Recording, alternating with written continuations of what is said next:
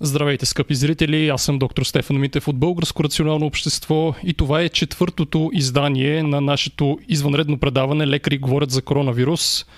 Тук сме с доктор Александър Симичиев и с доктор Стоян Монев. Ще говорим за актуални теми, свързани с COVID-19 пандемията. Във втората част на предаването ще отговаряме и на ваши въпроси. Излъчваме на живо във Facebook страницата Българско рационално общество – в YouTube канала Българско рационално общество, в Facebook, на моята стена, моята лична страница и най-вече в групата Обратно в реалността, както в Twitch и в Mixer, така че на много места излъчваме. Където и да ни гледате, ето вече първите хора започнаха да харесват предаването, преди дори да съм им казал. Ако дадете палец нагоре, ще си видите името на екрана. Така че моля ви да го направите. Благодарим на първите коментиращи. Така че пишете, питайте въпроси, ще се опитаме във втората част да зададем максимален брой от тях. Казва, че всичко е наред с записа. Има много фенове и на доктор Симичиев и на доктор Монев нямат нужда от представяне. Много пъти са ни гостували. Така че мисля, че няма смисъл да се бавим повече. Доста хора се вълнуват от темата, доста хора и насъбрахме вече ни гледат на живо. Ще ги помоля да дадат палец нагоре, по този начин ни подкрепят и да споделят, особено в групи, където се говори за коронавирус, групи за деца, за майки, дори групи на конспиратори, ако щете, тъй като и за това ще говорим. Споделете на повече места, за да стигнем до повече хора. Тук ще говорим единствено научно базирана информация, за разлика от много хора, дори в общественото пространство, които си позволяват да спекулират. Така че без никакво повече бавене, първият ми въпрос, който смятам, че вълнува особено много хора, особено от утре ще паднат още забрани. В последните няколко дни се наблюдава, че броят на заразените, подчертавам на заразените с доказани PCR резултати, а не на болните, защото има разлика, това много често се уточнява, е около 100 човека дневно. А на фона на това падат забрани. Ние в началото на пандемията тук на едноцифрен брой а, заразени направихме доста така рестрикция, сега пък на трицифрен брой падат. Как може да си обясним това? Нека да коментираме актуалната ситуация. Трябва ли се вземат някакви други мерки? Нека доктор Симичев да започне. Ами, а, в началото на пандемията, когато започна всичкото това, ние не знаехме почти нищо за вируса. Знаехме, че от а, бета а, коронавириде и до там. Общо взето знаехме, че е различен от SARS вируса, защото SARS вируса се беше разпространило до 14 държави в света и бяха заразени около 8000 човека, от които към 700 и нещо бяха загинали. А този вече се беше разпространил до повече държави. Към настоящият момент той е заразил над 200 държави в света с много по-високи цифри и на заразени и на загинали, с леталитет, който е доста по-нисък от SARS, но пък с инкубационен период, който е по-дълъг, който му позволява той по-дълго време да седи под радара резултат на което да се разпространява. А, така че ние не знаехме нищо за този вирус, знаехме, че е нов, имунната ни система не беше подготвена за него и затова първоначалното притеснение беше какво ще се случи, не беше ясно колко бързо, къде, как ще се разпространи, какво е а, така, репродуктивното му число и така нататък. Сега, 7 месеца по-късно, знаем доста повече неща и можем доста по-умерено да реагираме към, към това, което се случва около нас.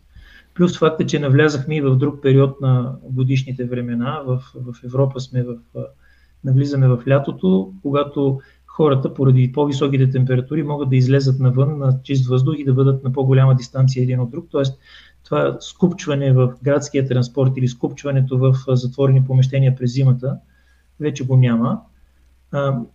Самата температура на околната среда няма никакво значение по отношение на преживяемостта на вируса, но, но поведението на хората има огромно значение.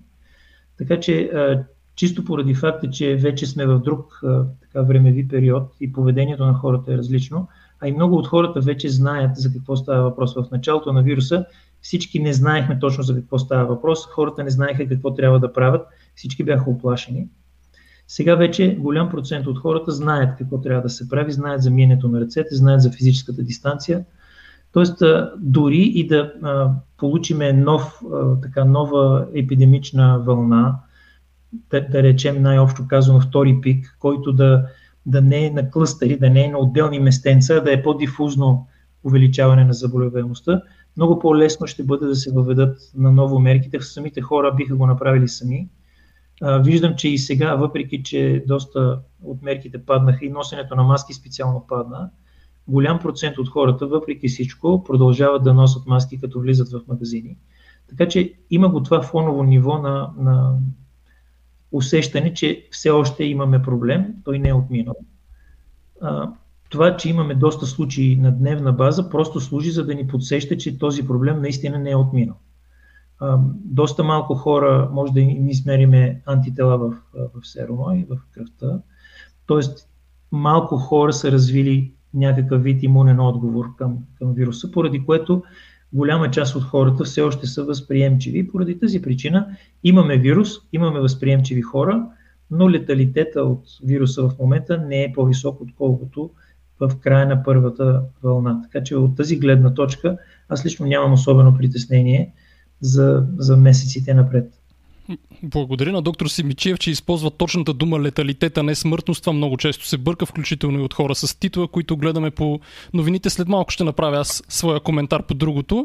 Нека първо доктор Монев, който разбира се работи в Германия, познавате го много добре, но нека да каже и той своя коментар за актуалната ситуация в България.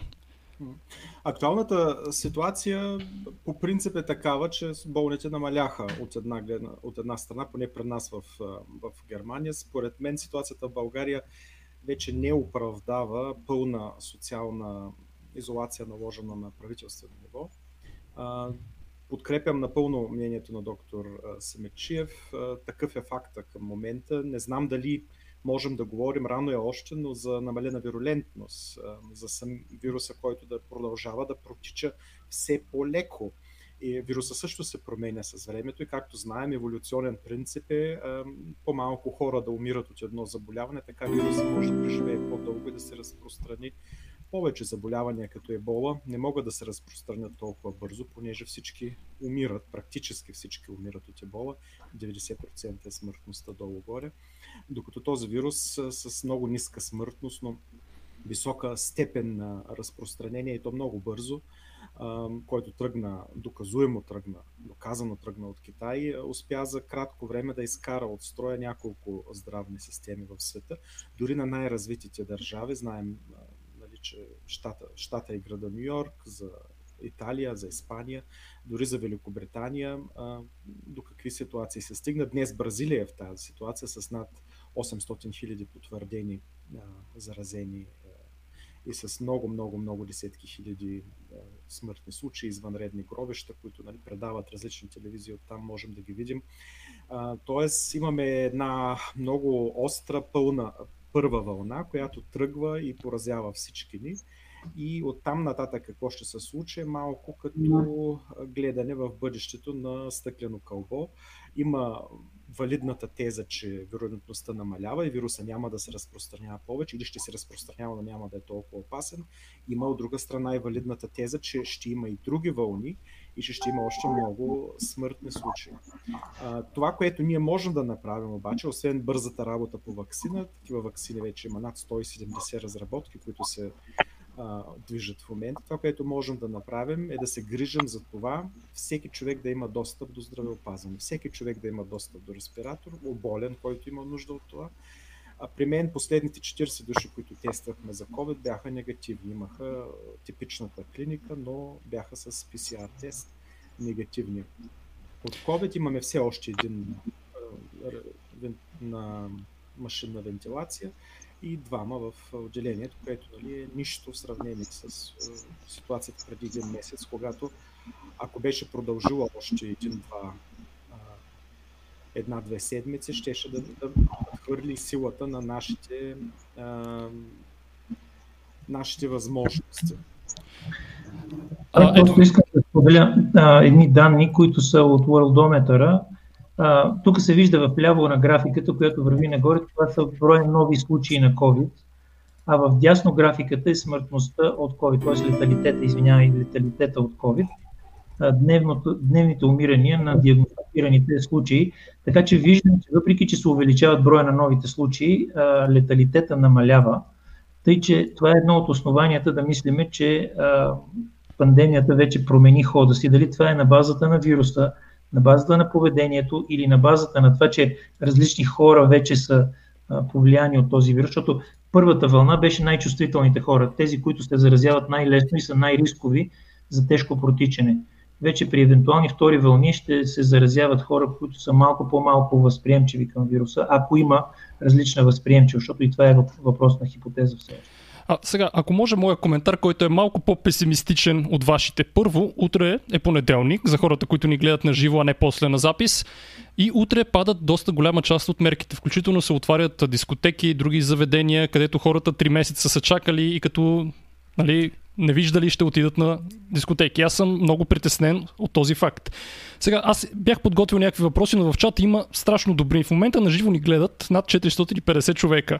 А днес академик Петрунов е казал, че при 300 заразени, т.е. при по-малко от тези, които ни гледат в момента, той е казал, академик Петрунов, че здравната ни система ще рухне. Доктор Монев хубаво говори за Германия, обаче той там има други неща, които се случват в Германия. Нашата система, аз съм притеснен, че ние просто не можем да правим сравнение, ако щете, с Нью Йорк, с uh, Бергамо или с каквото и е. Ние просто не можем да правим. Ние видяхме, че някои болници, дори при сравнително малък брой клъстърни случаи, изпитваха трудности. Как ще коментираме? Подготвихме ли се за тези три месеца или там колкото минаха от началото на първия случай при нас? Готови ли сме за това предизвикателство? Ами аз мога да говоря от, така, от първо лице единствено число. А, смятам, че това, което вече знаеме за, за протичането на заболяването, това, че вече е доста по-устойчиво може да казваме, че то протича повече като възколит с автохтонни тромбози вътре в кръвоносните съдове и че хипоксията, която се получава и на базата на тромботичен процес, не е толкова необходимо да имаме механична вентилация в тези случаи, колкото да правим адекватна терапевтична антикоагулация. И понеже го знаеме вече това, от пациентите, които а, минаха през а, нашата болница, на практика не сме имали такова влушаване, защото ние използваме терапевтични дози на антикоагулация и пациентите с кислород и антикоагулация общо взето се справяме доста добре до момента. Така че дори да има малко повече случаи, смятам, че поведението ни вече ще е много по-адекватно към това, което вече знаем. Защото ние знаем доста повече. Не знаем всичко, далеч не знаем всичко за вируса, но знаем много повече и знаем кое повече работи. Няма да се лутаме между много опции, без да знаем дали те работят или не. Вече знаем какво не работи. Поне това със сигурност може да кажем кое не работи. Да, след малко ще поговорим и за неработещи лекарства. Нека доктор Монев да каже, имаше лек проблем с микрофона му, който беше леко тик, да видим дали сега се опаля. Сега чуваме да се по-добре. Идеално е сега. Да, увеличих звука, трябва да увеличи звука на микрофона, да. А, наистина ние ги антикоагулираме. Проблемни, самата антикоагулация също е известен проблем. Това са повечето са полиморбидни хора. Когато дойдат, нали, не можем на всички да им дадем кликсани. А, знаем, че пък с хипарин трябва да се измерва на 8 часа времето на съсирване и т.н. И там също осложненията, дори всичко да прави човек както трябва, са много, са много но след тези последните случаи, които дойдоха пред нас и стигнаха до машинна вентилация, вече бяха когато идваха в приемното с ПХ, ПХ в а, кръвногазов анализ 7,1.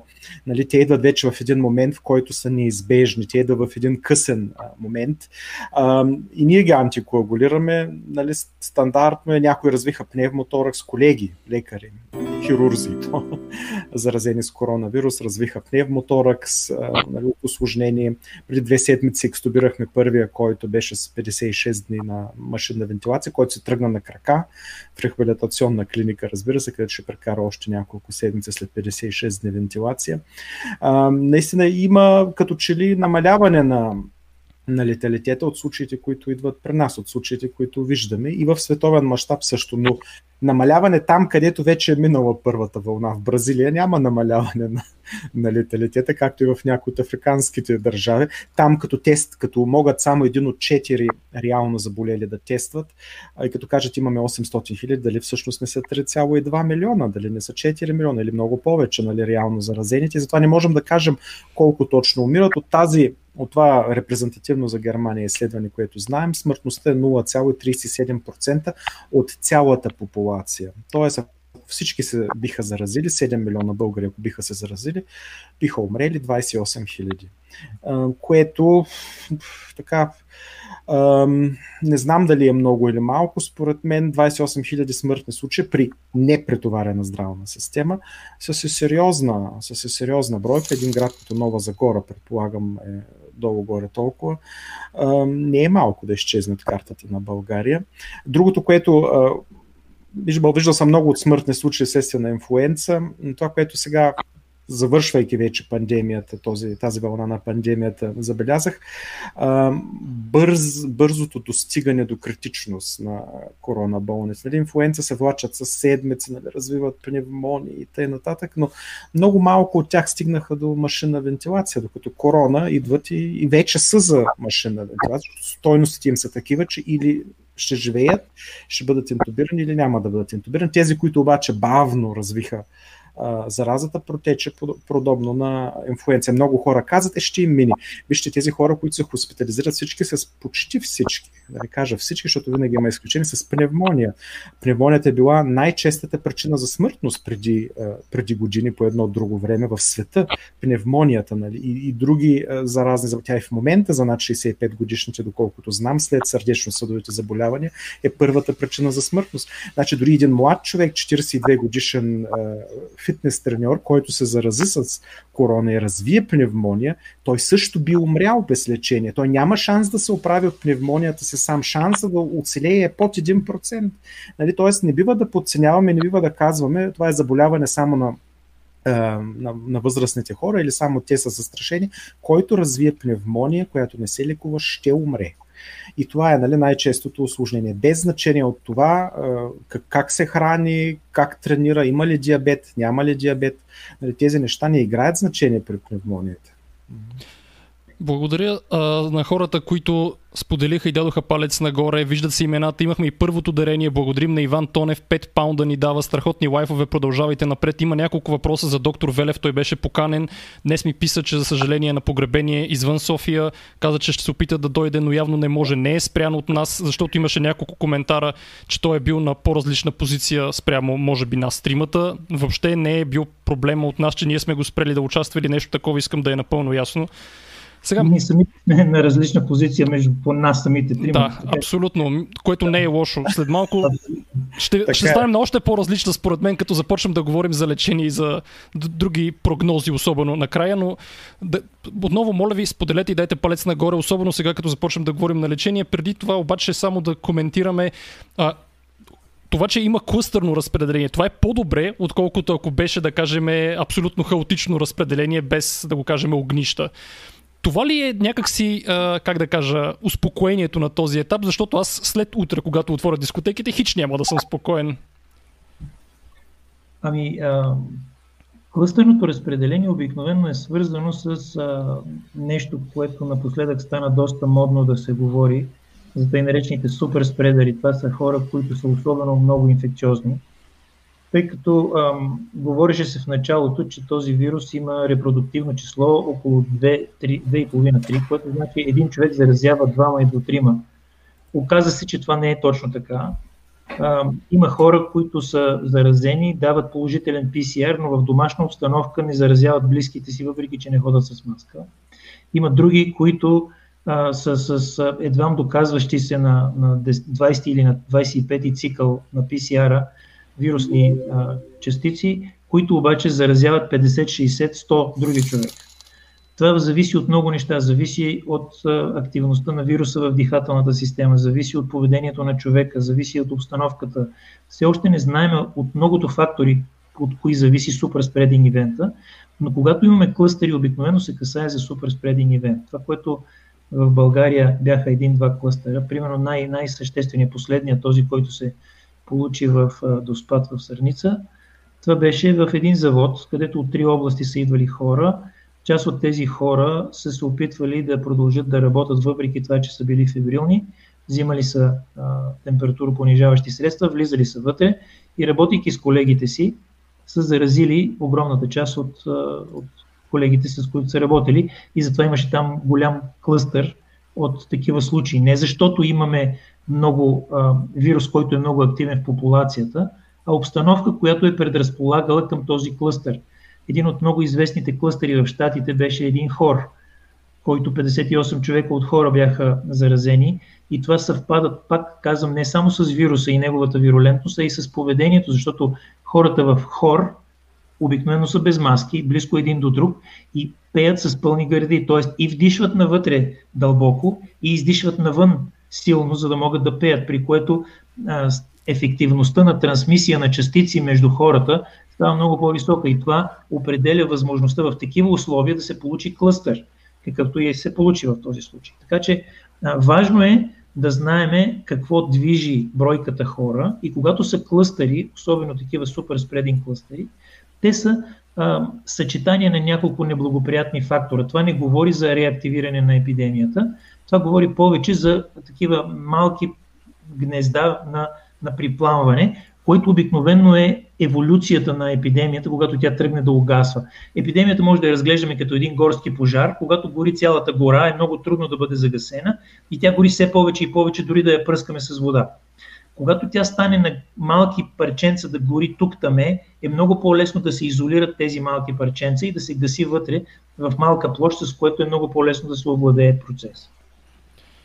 Да, само да благодарим на Ивелин Златанов за следващото дарение. 4 лева, страхотен избор на гости, много добра дискусия. Доктор Монев, в Германия има ли клъстери или как е там разпределението? Имаме, имаме клъстери, отново се сещам за месопреработвателната индустрия, която почти навсякъде се състои основно от румънци и българи и малко поляци, но по-малко и там наистина имаше много големи клъстери, така че отделни окръзи, понеже здравеопазването в Германия е окръжно, не е федерално, отделни окръзи се наложи да удължат социалната изолация, защото се оказа, че 70% от работниците им са положителни и такива клъстери се, се появяват редовно. Имаше един а, друг такъв клъстър на един друг хор, църковен хор, който е така християнска деноминация, която се различава от официалните две. И те се са заразили всички, признаха, нали, че са пели без маски. Те наистина по същия начин, по който разказва доктор Семечиев, извиниха се, казаха, че от тук нататък онлайн ще предават, ще предават богослуженията си, нали. Но а, клъстерите са нашето бъдеще. Аз само се надявам в да не се стигне до там в някакво здравно заведение да има клъстъри, защото като гледам нашите отделения, едното е хематоонкология, там ако има клъстър, той ще освободи огромен ресурс от здравните каси за лечение на тези хора, понеже никой няма да оцелее. Ако в белодробно отделение, където всички са с хоп, на 10 спрея и 17 лекарства, и там общо взето хобаджиите трудно ще оцелеят, ако наистина ги хване нещо. Тоест, се надявам при нас да няма клъстери. Това е голямото предизвикателство. Идва някой в 2 часа и 30 минути или в 3 часа и 30 минути сутринта, има температура и кашлица. Аз къде го поставям? Аз решавам къде да бъде прият, защото е зле, трябва да бъде прият нямам стаи повече, нямам свободни стаи. Дали ще го поставя при останалите хора или ще търся начин да го изолирам в 3 часа сутринта, ще разбутвам 3 стаи, да ги направя по 4 души, да кажем, за да освободя една стая за този човек, докато същото време идва друг с инфаркт. Винаги идва инфаркт в 3,5 сутринта, не знам защо, винаги. И нали, получава се една такава ситуация, нашата задача е много отговорна. Представете си, че приема някой с тези симптоми, сложа го при останалите, тя сестрата минава по 4-5 пъти на ден, докосва всички пациенти нали, по един или друг начин, въпреки ръкавици. И имаме след една седмица до две а, огромен клъстър, който аз съм причинил. Това е за мен е ужас, аз да стигна до там. И особено сега, когато много болници реновират част от отделенията си, капацитета им е намален с 10-20%. Трудно е да се намери изолационна възможност. В Германия нямаме инфекциозни отделения, нали, като изключим някои много редки в университетски болници и хората ги изолираме в нормалните болници, както нямаме и специалисти по инфекциозни болести, не съществува такава специалност. И а, изолираме ги нали, в другите отделения и има опасност, има опасност. Да. Едно от нещата, което имахме желание да предложим и ние в нашата болница го предложихме и ще стане, всяко едно отделение да може да отдели поне по едно по една стая, която да бъде изолационна стая, която да не се заема за рутинните да. заболявания. и за ендокринологията, и за хематологията, и за нефрологията, и за всичките специалности да имат по една такава изолационна стая, което значи, че дори да пациента да не е от съответното отделение, ще има ресурс, където да може да се изолират пациенти, тъй като това наистина е страхотно голям риск за болничните заведения. Вътре болничен клъстър е много, много съществена негативна негатив ауткъм, в смисъл негативна крайен резултат. Крайен резултат, да.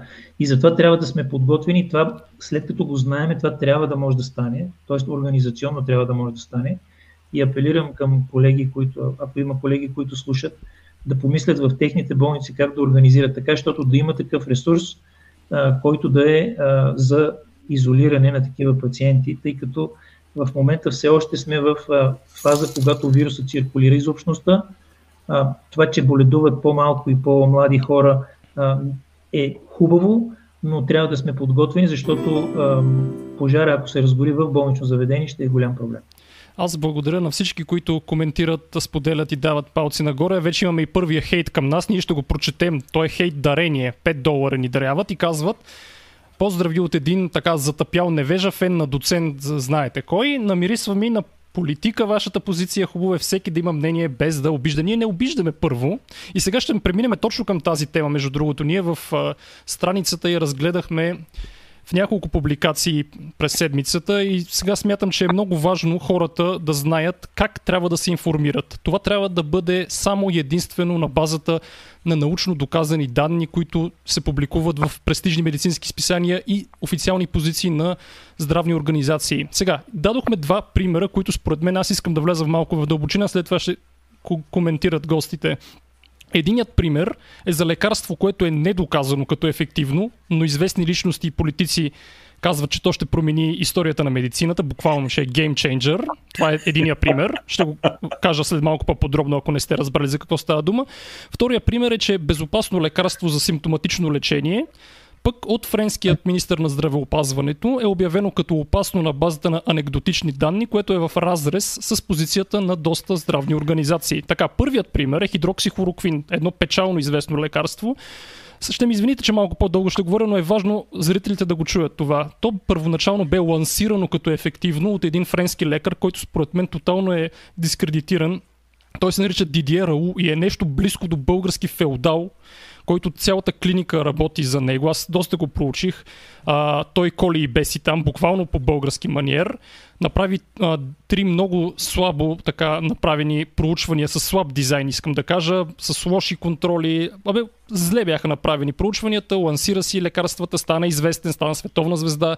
Американският президент Тръмп писа в Твитъра си, че това лекарство хидроксихлороквин ще промени всичко. Обаче какво стана? Стана масово запасяване с това и лекарството изчезна от аптеките. Има хора, които страдат от, например, ревматоиден артрит и лупус, които имат нужда от това лекарство по други причини, за тях стана недостъпно. Дори лекари, аз познавам един колега, няма му кажа името в Германия, работи, не е доктор Монев, разбира се. Той каза, аз съм се запасил. Дори той, който го смятам за много мен, той каза, аз съм се запасил с хидроксихлороквин, не знам нали какво ще стане. Така че след това излязоха проучвания, едно от тях беше оттеглено, след малко ще го коментираме и него, което рандомизираните независими проучвания показват, че няма полза от хидроксихлороквин с или без комбинация с азитромицин. Другият пример, извинявам се, че наистина дълго говоря, е за лекарството ибупрофен. Това е генерично име, съвсем спокойно. Хидроксихлороквин е генерично, така че го казвам. А, беше обявено от френският министр Оливие Веран, още в началото, в март месец, беше обявено като опасно на базата на няколко анекдотични случая. Хора, разберете, Twitter и социалните мрежи не са мястото за водене на научна дискусия. Настана паника, хората спряха да го взимат, а, чудеха се какво да се прави, нали, много лесно се създава паника. Накрая какво се оказа при анализ на данни? Абсолютно всички сериозни организации, Световната здравна организация, FDA в САЩ, Европейската агенция по лекарствата, здравните власти в Англия, в Австралия и в коли още не. Ние имахме такава публикация много подробно описано. На този етап няма данни за влушаване на пациенти с COVID-19 при прием на ибупрофен. Ибупрофен се дава обикновено или за повишена температура, или за болки. И двете може да ги има при COVID-19. Това е симптоматично лечение. Официалната позиция на световните организации е, че към този момент няма етиологично или да го кажем специфично лечение. Тоест няма лекарство, което се бори срещу вируса, за съжаление. Щеше да е хубаво, ако имаше, но...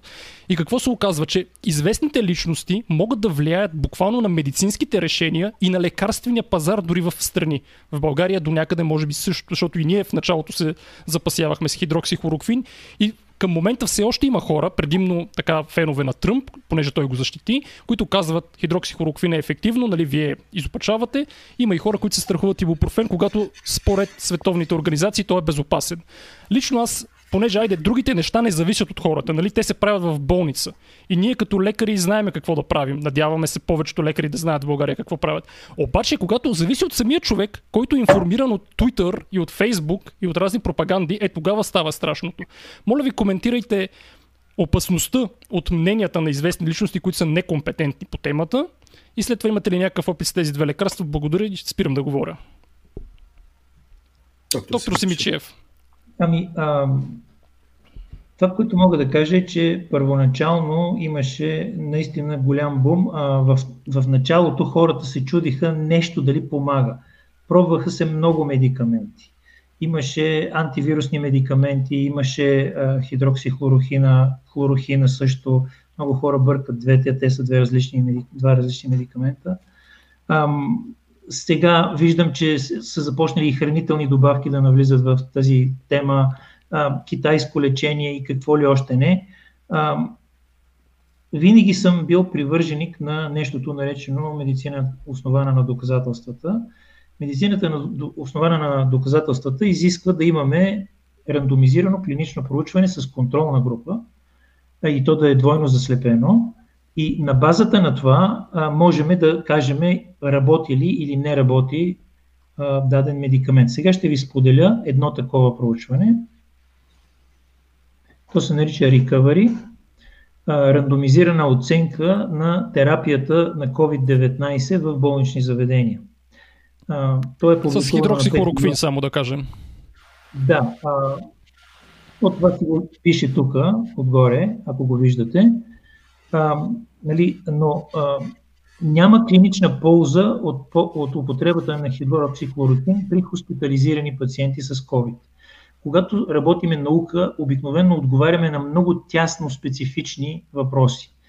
Това отговаря за терапията при хоспитализирани пациенти, защото то е изследвано при хоспитализирани пациенти.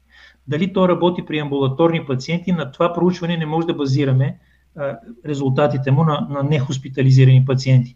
Но от това, което той върши при по-тежките пациенти, виждаме, че ефект особен няма и то е направено с всички правила, както трябва да се направи, двойно сляп, двойно заслепено, което значи нито лекарите, които го правят, нито пациентите, които получават медикаментите, знаят какво се получава, т.е. какво взимат като медикамент. Има плацебо контролирана група, т.е. пациенти, които не получават активната субстанция, а това е допустимо, когато нямаме твърди данни, че медикамента е ефективен. Защото ако е ефективен медикамента, не може да използваме плацебо, тъй като лишаваме пациента от нещо, което би било ефективно. Но когато не сме сигурни дали е ефективно, може да използваме плацебо. Само ако мога да кажа, извинявай, че на английски дори има термин за това, който в България няма превод, нарича се clinical equipoise. Трябва да има несигурност дали едното е по-добро от плацебо или не. Ако има сигурност, е неетично да се дава. Извинявай. Точно така, точно така. Та, а, това е правено в университета в Оксфорд и малко по-надолу е всъщност основният извод, който е, че тези данни, ето тук това, което виждате жълто, пожълтяно сега, което, което ще го пожълтя, тези данни убедително изключват а, каквато и да е смислена а, полза по отношение на смъртността т.е. Не, не намаляват смъртността при пациенти хоспитализирани с COVID-19 в, в болнични заведения. Това е едната част. А, един от моите колеги в а, тъй нареченият медицински експертен съвет а, направи нещо, което сега ще ви споделя, за да ви покажа и втората част от това, което искам да покажа. Ние горе-долу всяка седмица, медицинският експертен съвет, който беше създаден преди няколко месеца, ежеседмично, всеки понеделник издавахме по едно ръководство, което беше малко като енциклопедия на, за коронавируса с различни раздели вътре. Наричат се насоки за поведение при взаимодействие в рамките на здравната ни система при а, респираторният агент, конкретно SARS-CoV-2. На страница 24, ето тук, фармакотерапевтичен алгоритъм за противовирусно лечение, написано от а, професор Георги Момеков. Това последният апдейт е от миналият понеделник. Ето го първото изречение. На този етап не съществуват средства, няма доказани средства, които да а, вършат някаква специфична дейност, като етиологично лечение, а няма и такива, които могат да свършат профилактична дейност в условията на SARS-CoV-2 инфекция. А, това е на базата не само на това, което ви показах преди малко, а на множество други а, лечения, които са вкарани вътре в а, един голям анализ като тук има няколко такива, няколко а, насоки в тази връзка, а, които са свързани с а, документа, който а, професор Момеков е, е написал. Ето го, той е от 8 юни и пише това, което той е установил. Има обширна литературна справка за всички лекари, това ръководство е достъпно на няколко места. То е достъпно в една затворена група за лекари, която се нарича COVID-19 България за медицински специалисти. Достъпно и през веб-базираната платформа CredoWeb, която е само за лекари. Достъпно и през районните центрове по здравеопазване, през Министерство на здравеопазването, където ние разпространяваме този документ. Не знам дали видяхте а, началото на този документ. То е доста обширно и включва най-различни неща, свързани и с извънболничната и с специализираната болнична помощ. Цялото е на български и един компендиум от вече над 1000 страници, като асоциирани документи. Много лесно се а, ориентират хората вътре. Има а, както чести неща, като например а, работа в пулмология, т.е. пневмония, така и редки неща, като бариатрична хирургия и COVID. Т.е. има широк кръг от неща, които се дискутират. Това, което а, беше смислено в този случай, е, че ние го направихме и го апдейтваме всяка седмица. Вътре в него за момента няма терапия, която да е систематично доказана с рандомизирана, контролирана студия, да е ефективна в болнични условия, като намаляваща смъртността от COVID. Като специфично лечение, намаляващо смъртността, няма да. такива данни. А като симптоматично да кажем нещо и за ибупрофена, притесняваш ли се да го даваш или оплашил ли те френския министър или не те оплашил? а, когато а, тръгна в началото, аз почнах да рова, за да видя на каква основа е това изказване. И срещнах доста фейк, който не ми позволи да стигна до там, откъде е тръгнал целият проблем. А, първоначално се стъписах, защото когато не знаем за какво става въпрос, все пак а, трябва да бъдем малко по-внимателни.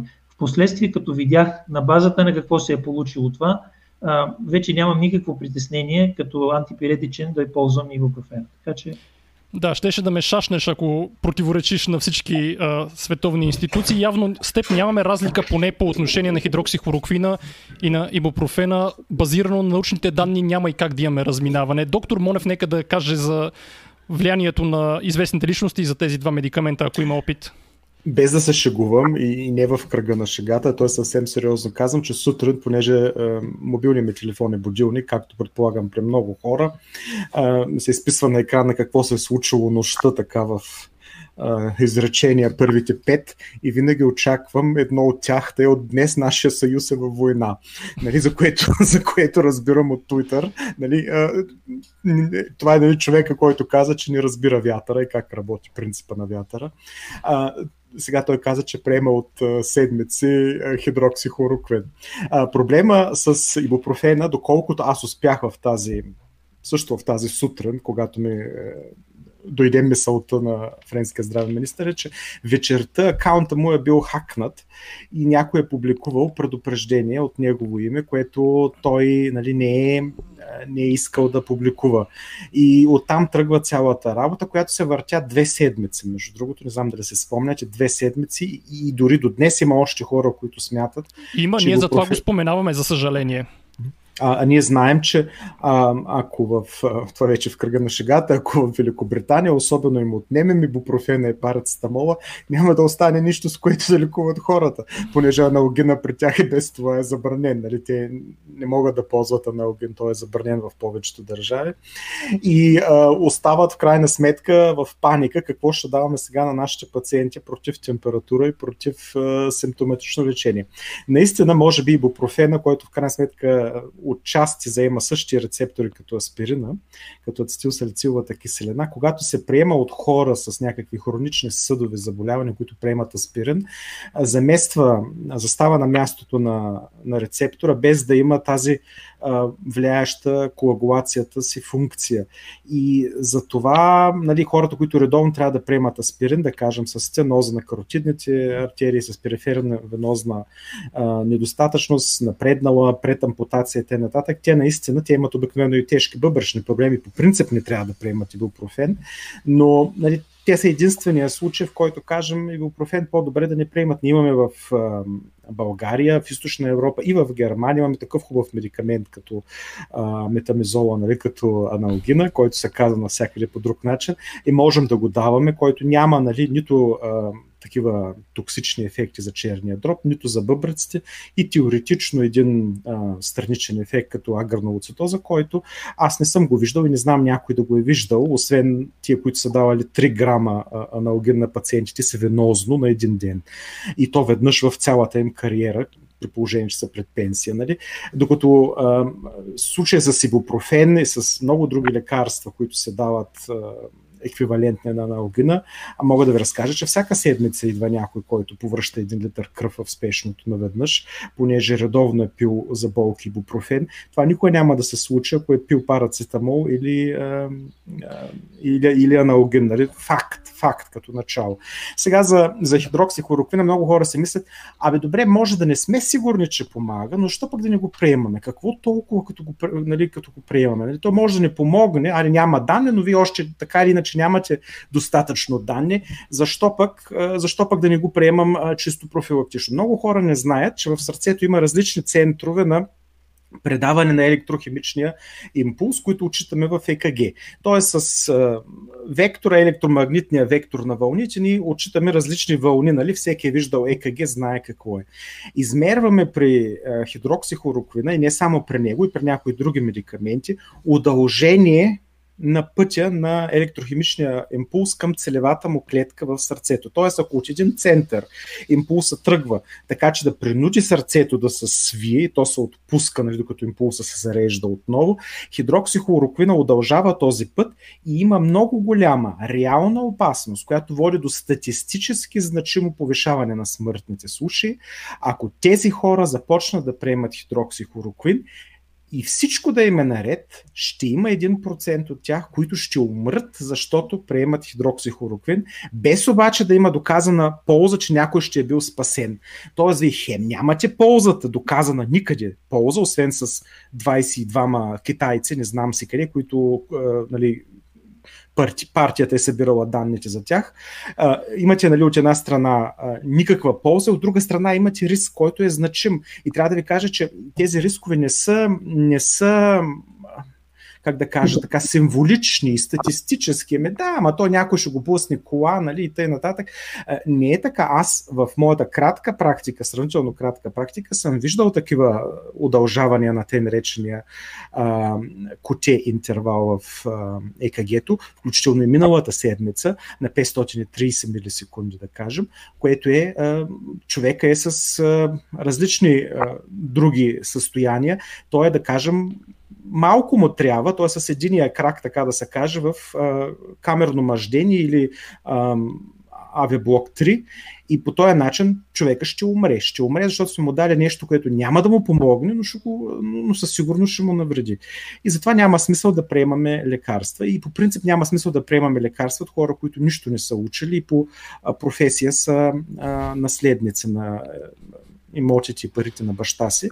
И те да ми казват на мен, или не само на мен, и на вас, и на хората, а, нали, независимо от симпатия. Всеки има право на симпатия. Ако нали, един има симпатия към, нека да си има симпатия, но, но нали, не бива тези хора на нас да ни казват какви лекарства да приемаме и какви лекарства да не приемаме. То ние сред себе си, докато стигнем до някаква препоръка за пациента, дискутираме, караме се, нали, някои лекари по, по много неетичен начин подхождат спрямо другите, надък на конференции, един мери с пепелник, друг, помните преди години какви неща бяха. А, нали, а, ние докато стигнем до позицията не трябва вечно време, а той а, тръгнал да, да ми пише твитове, а, за които и, и щаба му разбира също от Твитър хората, които трябва да ги изпълнят, разбират от Twitter за, за тях. Да, Едно... социалните мрежи не са мястото за научни дискусии. Категорично запомнете го това. Трябва да разчитате единствено на резултати от за предпочитане рандомизирани двойно слепи проучвания. Ако не разбирате какво е това, значи не разбирате от медицина, така че не взимайте мнение по тези въпроси. И само, друго нещо само важно. Да, само да кажа едно кратко изречение, което обобщава всичко, което казахме до тук. Ако просто а, слушателите и зрителите запомнят, че всяко нещо, което не е показано, е противопоказано. Тоест, да. всяко нещо, което се взима без да има основание да се взима, не трябва да се взима. Благодаря. Има две дарения, искам да ги спомена. Предишното беше на Николай Михайлов, сега отново човека, който ни хейти, ни дарява още 5 долара и казва, че аз винаги съм готов на дебат с антиваксари.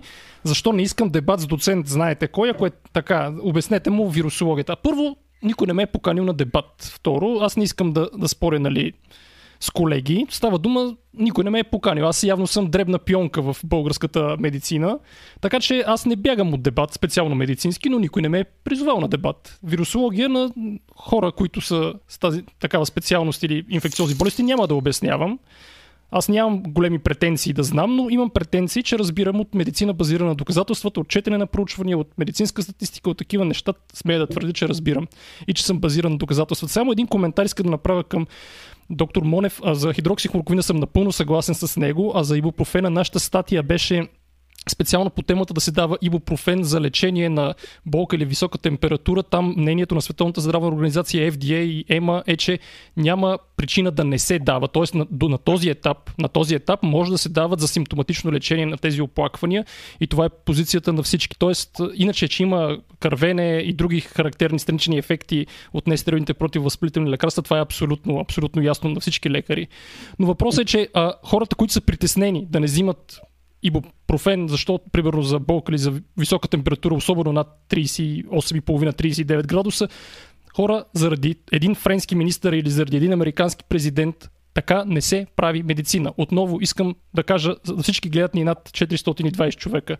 Хора, Разберете, медицина се прави в много тесни общности, които публикуват статии в престижни списания. Ако някой българин, примерно, има претенции, че разбира повече от другите, Нека да си изкаже мнението, нека да напише статия, нека да му се публикува в престижно списание с висок импакт фактор. Ми, аз не съм чул за такива. Сега ще ми извиняват всички, които имат някакви претенции, но не съм чул за такива. Ако някой има да каже, ще го поканим и ще го покаже своя резултат. Така че, нека да направим заключение на тази тема за хидроксихлороквин според световните организации, според медицината базирана на доказателствата. На този етап няма специфично етиологично лечение за лечение на вируса, на, COVID, на, на новият коронавирус. И спрямо ибупрофена на този етап позициите на Световната здравна организация, Европейската агенция по лекарства, FDA и кои ли още не, че няма проблем да се дава при симптоматично, забележете, симптоматично лечение за повишена температура и болка. Вижте ги двете публикации, които ги пуснахме понеделник и вторник в нашата страница Българско рационално общество. Има ги в сайта FibroBG. Там са доста по-подробно обяснени защо е така и защо трябва да вярвате на научните данни, на световните организации, а не на социалните мрежи това е важно за вас. Нали? Като попаднете в болница, лекарите ще ви обгрижат, лекарите ще знаят какво да направят. Ама когато сте извън болница, ако вие си складирате, примерно, хидроксихлороквин или от някъде сте го намерили, или пък избягвате а, симптоматични лекарства, когато това не е необходимо, просто правите грешни неща. Лекарите тогава не могат да ви спасат, ако вие сте амбулаторни. Ако сте в болница, лекарите надявам се знаят какво да правят. Но иначе, вярвайте на официалните позиции, на, ако искате на националния щаб. Ако искате на доктор Симичиев, айде не на мен, на доктор Симичиев, каквото казва, понеже много ме е доска тия с даренията, но дайте да, дайте да минеме към другата тема. В момента ако да. може само една, една дума да кажа, да не останат хората с грешно впечатление, че съм казал да не приемат ибупрофен. А, нали, освен хората с приемащия аспирин, нали, няма някакво друго сравнително противопоказания, но организациите, които са препоръчали ибупрофен нали, в тяхната юрисдикция, нашата альтернатива, която също имаме, е забранена. Нали, в Штатите няма аналоген, FDA няма какво друго да препоръча, няма да го допусне нали, отново и т.н. Нямам нищо против ибупрофена, но нали, при нас страничните ефекти при масово приемане на този медикамент са по-високи, но за здрави хора, които имат просто температура, т.е. имат симптоми или някакви отоци на дихателните пътища, да кажат, да потвърдат, че няма нищо, нищо лошо да приемат и ибупрофен, защо не? И да покажем, че явно хората ни следят. В момента станахме атака на а, така, така наречената follow бот атака. В Twitch а, ботове ни последват и в момента постоянно излизаха така нотификации на екрана, но аз ги спрях. Така че явно някой ни гледа и не му харесва това, което говорим и почва да ни праща ботове, които да ни пречат на предаването, но ги спрях. Така, отново 2 долара ни дарява същия човек, поканете го, няма да ви е за първи път. Така е, ние сме го канили, ние не, не, не се страхуваме от това, хора, разберете. Доктор Велев също беше поканен. Не зависи от нас. Разбирате ни, щяхме да дискутираме понеже имаше пак въпрос за доктор Велев, не зависи от нас. Аз винаги съм уважавал труда на колегите. Никога не съм си позволявал да нагробявам когото и да е от етична гледна точка. Така че дайте да минем към другата тема. В момента има над 100 вакцини, които са в процес на разработване. Само една, доколкото знаме, в трета фаза. Базират се на различни технологии, не са само един вид вакцините. Да се надяваме, че една от тях след време, поне 12 месеца според мен минимум, може да даде резултат и най-накрая това да е спасението и за здравеопазните системи, и за економиката. Доктор Сибичиев, за ваксините как ще коментираш темата? Има ли шанс да открием скоро и колко скоро е ефективна вакцина? Ами, аз само ще си отворя един документ, защото съвсем наскоро правих а, по тази тема. А, имахме вебинар с общо практикуващите лекари и там това беше един от въпросите, на който обърнах специално внимание. Само ще ми позволите една секундичка да включа а, да. екрана. Ботовете спряха, между другото, може да давате палец нагоре, ботовете ги махнахме. Да. Да. Share на един екран. Това е този екран. А, днес сме, какво сме, 14 юни? Нали? Така. Да. Тази картинка, която виждате на екрана от 12 юни 1802 година, тя е по повод на всеобщата реакция срещу нещо, което Едвард Дженър тогава е направил, което е нещо наречено вариолизация. Това е вакциниране срещу едра шарка. А, тогава тази картинка показва как ще почнат да излизат крави, понеже вакцината а, срещу едра шарка се прави от, от, съответно от кравишкия вирус, как ще почнат да излизат крави от, от носа ни, от, от тялото ни. А, това е нещото, което а, е антиваксърският вариант от 1802 година, когато говорим за вакцини. А, реално вакцините, оп, секундичка само, Ваксините, които в момента са активни в тъй наречената клинична фаза на развитие, са 10 на базата на 5 механизма за развитие на имунитет срещу коронавирус. Само ако можеш да увеличиш още малко с. Няма, Zoom. няма как да го увелича, но не е, точ, не е толкова фатално да се знае кои са точно 10. Това е на страницата на СЗО, то го има линка тук, където пише СЗО и на а, това са в момента кандидат ваксините, влезли в тъй наречената клинична фаза. Какво значи клинична фаза? Има четири фази на развитие на медикаментите. Фаза 1, 2, 3 и 4. Преди да влезат при, за изследване при хора е тъй наречената предклинична фаза. Това, което ви показах, тези 10 са в клинична фаза, т.е. те са влезли за изследване при хора. А тези, които те първа предстои да, да влизат, т.е. предклиничните, са 123 кандидат вакцини. Тоест, имаме огромно количество от кандидати, но една единствена в момента е приложена. Това е първата пациентка, Дженифър Халер се казва. Първата пациентка, на която вече е приложена такава вакцина, но за да видим дали има ефект, трябва да я проследиме само нея от тук насетне в продължение на 6 до 8 месеца което значи, че ние не може да имаме резултат от това първо вече прилагане на вакцина при хора, по-рано от 6-8 месеца от тук на сетне, което значи преди края на тази година не може да имаме вакцина, независимо, че има над 130 вакцини, които се разработват към настоящият момент. И това показва и ефикасността на разработващия процес. На нас не трябват 100-200 кандидата, от които да може един поне да стигне до, до успех. Така че това е за ваксините. Имаме вече първо прилагане при хора. Интересното е, че днес прочетах един пост, на който имам основание да вярвам. В четири държави в Европа, в Европейският съюз, вече държавите са плечвали, т.е. са закупили количества такава, не тази, но една от ваксините, в момента в който тя излезе като положителен резултат. Т.е. те вече са се подготвили с средства в момента, в който вакцината излезе и се докаже, че е ефективна, да може да се закупи за техните, така, за техните поданици съответната вакцина. Да, благодаря. Доктор Монев, отношение по темата за ваксините? От, отношението в крайна сметка и морбили е много заразно заболяване и то е долу-горе отива от това семейство, нали, въпреки че има нали, много по-висока степен на, на заразност прямо коронавируса и за него имаме вакцина, която е може би най-ефикасната, ефективната, исках да кажа, вакцина изобщо от всички вакцини. Нали? Почти никой вакциниран от морбили не боледува, не боледува отново от морбили. Тоест, защо да нямаме и такава вакцина? А, а, имам нали, така опит 2009 година покрай свинския грип, така наречения свински грип. Там се произведе бързо вакцина, много бързо а, за под година, защото нали, при инфлуенца вече имаме опит и там няма нужда всичко да се почва от а, начало. А, и там повечето вакцини не можаха да се приложат, понеже хората не искаха да се вакцинират и ги изгориха в екаресажа. Включително медицинските работници, само 30% се вакцинираха.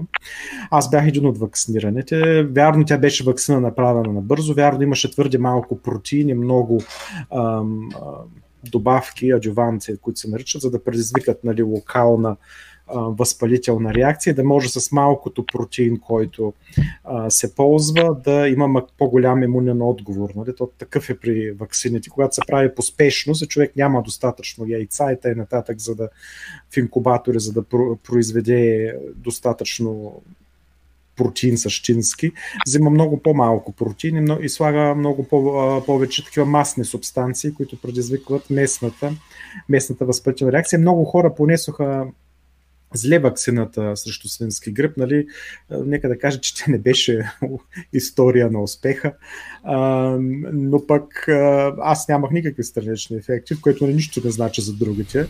Моите а, германски колеги, които явно са в Западна Европа израснали, по-малко са вакцинирани от нас, които в Източна Европа какво ли не сме преживели, какви ли не вакцини не са не слагали, повръщаха, имаха така температура след вакцината.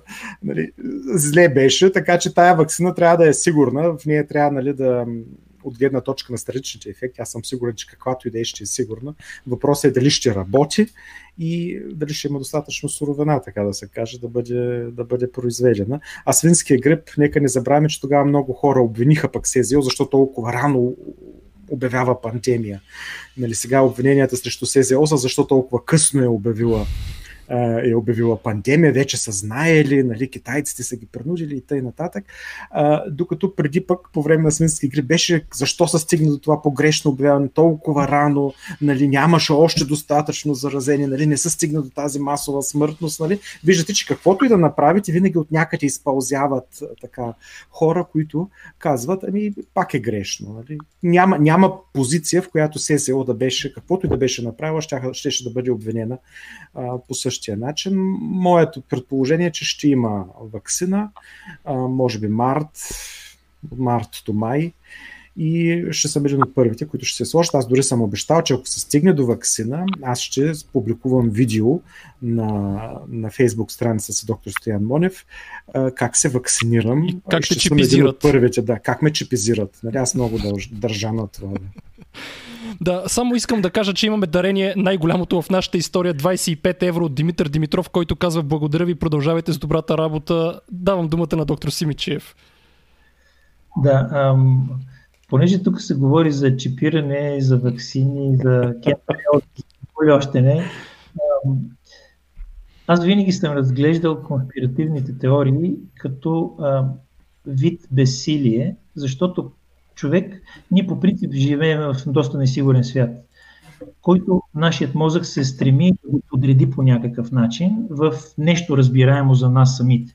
И ако ние не можем да си обясним нещо, ние искаме да намерим нещо, което лесно да ни обясни, за да не се чувстваме толкова така неадекватни към околната среда.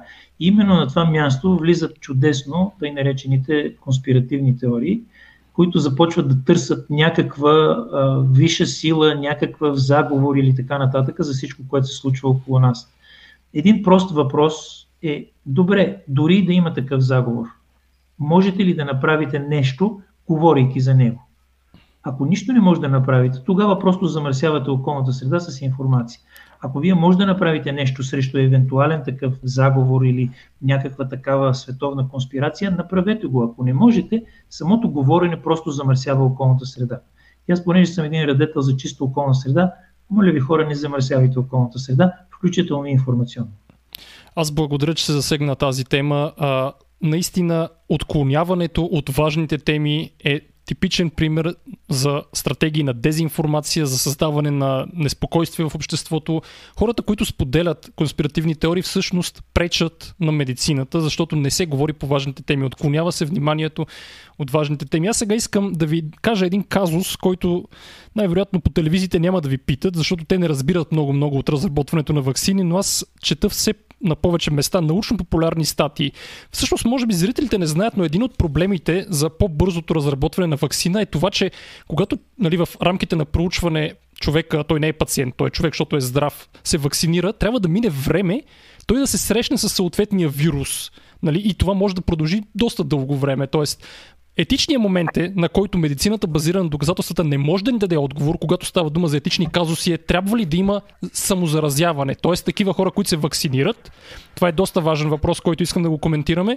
Етично ли е да заразим такива хора, които са доброволци, здрави, желаят, съгласни са да бъдат заразени, евентуално вакцината да ги пази. Така много по-бързо ще имаме отговор дали вакцината е ефективна или не, обаче, това обикновено, това не, между другото, не е прецедент. Мисля, че за малария има опити за вакцина, където, нали, понеже обаче ние лекуваме малария, имаме лекарство срещу малария, там може би е етично. Тоест да заразиш човек с малария и след това да го излекуваш, ако вакцината не действа. Но за новия коронавирус, както разбрахме, е, етиологично специфично лечение няма. Етично ли е от такава гледна точка да заразим доброволци в клинични проучвания? Искам да чуя вашето мнение. Може би доктор Монев да почнем. Ами ние би трябвало да заразим сериозен брой с хора. Трябва да ги изолираме за дълго време, да кажем долу-горе около 700, ако заразим, ще имаме що горе добри данни има и точно, точен брой, нали, колко трябва да е. А, но и тук ще има две валидни мнения. Германската теза със сигурност ще разбира се, че не е етично, трябва без да заразяваме хора да стигнем до това, докато азиатската теза, включително американската теза, която обаче ще заразяват не тех, нали, американци ще заразяват не американци, а други хора. Тяхната теза е, ако заразим същата теза като нали, войната, бомбата над Хирошима. Ако сега нали, рискуваме живота на малко, ще спасим много повече хора след време. Тоест, е, това е нали, един много така философски въпрос, като например може да се свали пътнически самолет, който отива срещу, срещу, срещу стадион пълен с хора. Същия въпрос е, можем ли да заразим нарочно хора, смя, знаейки, че от тези 700 все някой ще умре заради това, статистически се на някой ще се случи нещо, а, за да, за, нали, да спасим спасим много други хора. Конституционната, конституционното решение, аз съм чел много такива решения, е, че не можем, че не можем, но пък защо трябва да го правим в нашата юрисдикция? нали, ние имаме държави, в които Конституцията не играе никаква роля а, и можем в крайна сметка, ако сме превърженици на тази теза, да направим изследването в държави, където хората биха били по-склонни да рискуват а, живота си. Нашето европейското разбиране нали, не се споделя в повечето места по света. Нали, това, че нали, един човек и 100 000 човека равно е, понеже не може нали, да се поставя знак нали, кой живот е по-важен от другия и тъй нататък. Това не се споделя в другите държави. В другите държави се казва, може да убиеш един, за да спасиш 10. Нали? И аз също съм раздвоен на тази тема, но ако са млади хора, които нямат други заболявания, вакцинирани са и първо се зарази малка група, да кажем, от 40 човека и после още 100, и при, при тях няма, имаме добри резултати, можем да направим официалното с 700 или колкото са там. Според мен е такава логичната позиция, защото не се ще се спасат, спасат много хора в Бразилия. Има, да кажем, 40 000 умрели. Нали, представете си какво е на едно такова изследване, където ще умре, да кажем, един човек, иначе 40 хиляди. Нали? Разликата е сериозна, но все пак конституционната позиция има такива решения, е, че не може, не може да поставим един живот по-важен от другия. Да, доктор Симичев.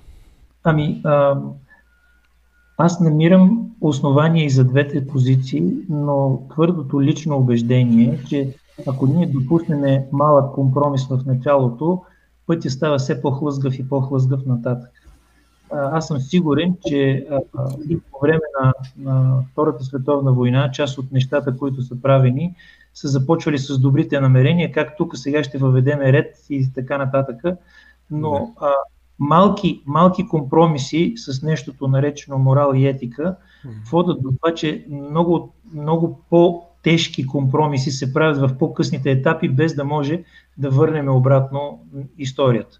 Така че аз лично а, бих бил сериозен застъпник на тезата, че това трябва да стане случайно, т.е. хората трябва да бъдат вакцинирани и да бъдат оставени случайно да се случи този процес, защото ние върху случайността не може да влияеме. Т.е. няма, ако се получи неблагополучие, то няма да е в резултат на наше виновно действие. тоест, определено считам, че европейските, така, европейската рамка за, за етика и, и тъй наречената Международна конфедерация за хармонизация при клиничните проучвания изисква да бъдем максимално морални в правенето на клинични проучвания и да не вредиме тогава, когато знаем, че има измерим риск. Ако нямаше никакъв риск, ще, ще бъде различно. Ако това беше един козметично протичащ процес, нямаше да има проблем но понеже леталитета му за момента в световен мащаб е около 6%, това значи, че ако имаме 700 човека, 42 от тях няма да продължат клиничното проучване, защото сме ги заразили. А, ако е неефективна това, вакцината. Аз съм съгласен съм с доктор Семечив и аз съм привърженик на, нали, на моралната, моралната позиция, която защитаваме в Европа. От друга страна, резултата от нашето действие ще купуваме вакцина от Китай, където няма такива, такива нали, как да кажа, скрупули. морални скрупули и, и където в 10 тези на президента на Китай пише, че свободата на словото е първия най-голям враг на китайската държава, втория е човешките права. Тоест, ние ще купуваме от този човек вакцина и подкрепяме този строй. Нали? Това е вечната, вечната дискусия, нали? а, която има и, в, и при Конфуции още. Вечната дискусия, нали? може ли да е така? 6% разбира се от диагностицирането. Аз предполагам, че тя ще е много по-ниска е, реално, но е. няма да са 40, да кажем, ще са 3 пак да. трима, души, трима души. Ние сме ги убили, ние сме ги заразили. Нали? А пък ако вакцината е ефективна, няма да има нито един. Нали? Но ако, ние не го знаем това нещо.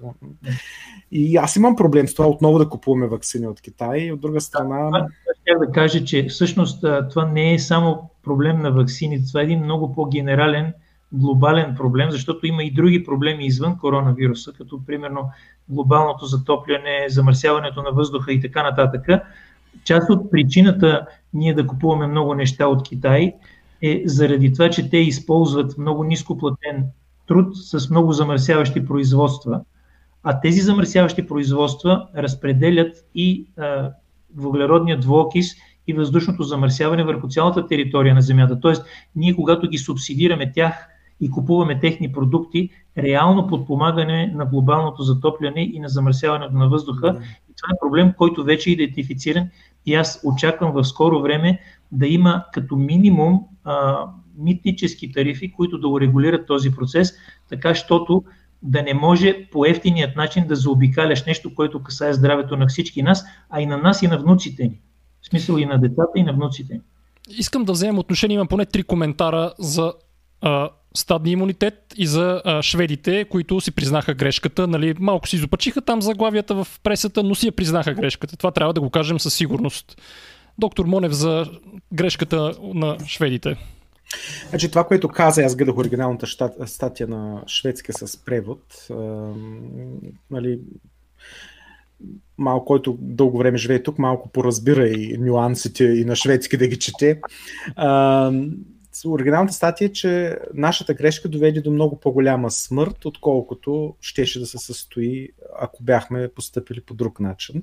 България преведоха, допуснахме фатална грешка. Грешка, която води до смърт, смърт е нали, фатален, е със синоними. Нали. долу-горе превода е малко така обострен, но не е на, аз като, като преводач, нали, да го кажа. превода е не е, не е грешен. Фатален, фатален резултат не е грешен, защото това е резултат довел до по-висока смъртност. Економиката на Швеция се сръдна по същия начин, по който се сръдна и на Норвегия, и на другите държави. Тоест, те хем не спечелиха нищо економически, хем имат повече, повече жертви, но пък не успяха да претоварят системата в Швеция. Но да ви кажа, в Швеция имат съвсем друго отношение към смъртта. Там нали, приемат много по по-трезво процеса на, процеса на умиране, диагнозата с раково заболяване и т.н. някак си, ми да, дошло му е времето, сега ще го изпишем вкъщи, ще идва някой, ще му поставя морфин и това е. Нали? Представете си тази дискусия в България или някъде другаде, докато при тях е нещо напълно нормално. При тях заради менталитета, заради националния характер, много по-трудно ще съм претовари здравната система, която и заради отдалечеността, фьорди и т.н. е много добре амбулаторно развита. Нали? Те имат много малко болнични легла, да не кажа една четвърт от нашите, но имат много по-силна амбулантна грижа, където все навсякъде има медицинска сестра и общо практикуващ лекар, които се грижат за хората си. Общо практикуващия лекар, да кажем, зашива разни порязвания, нали, което немислимо е за за много други държави. Там нямат нужда за всяко нещо да ходят в болница. И в, дори те се признаха, че са допуснали грешка. В тази а, силно развита здравна система, каквато е шведската, каквато много хора от Германия, здравни професионалисти отиват да работят в Швеция. Не толкова, защото там нямат по-голяма покупателна способност, защото работят много по-малко. Нали, е, там работят за същите пари 20 часа по-малко и как се справят? Ами справят се така, че пациента чака. О, имате киселини от 3 месеца, сега ще ви дадем час за гастроскопия след 7 месеца. Заповядайте, детето ви има коремни болки, след 9 месеца за ехография.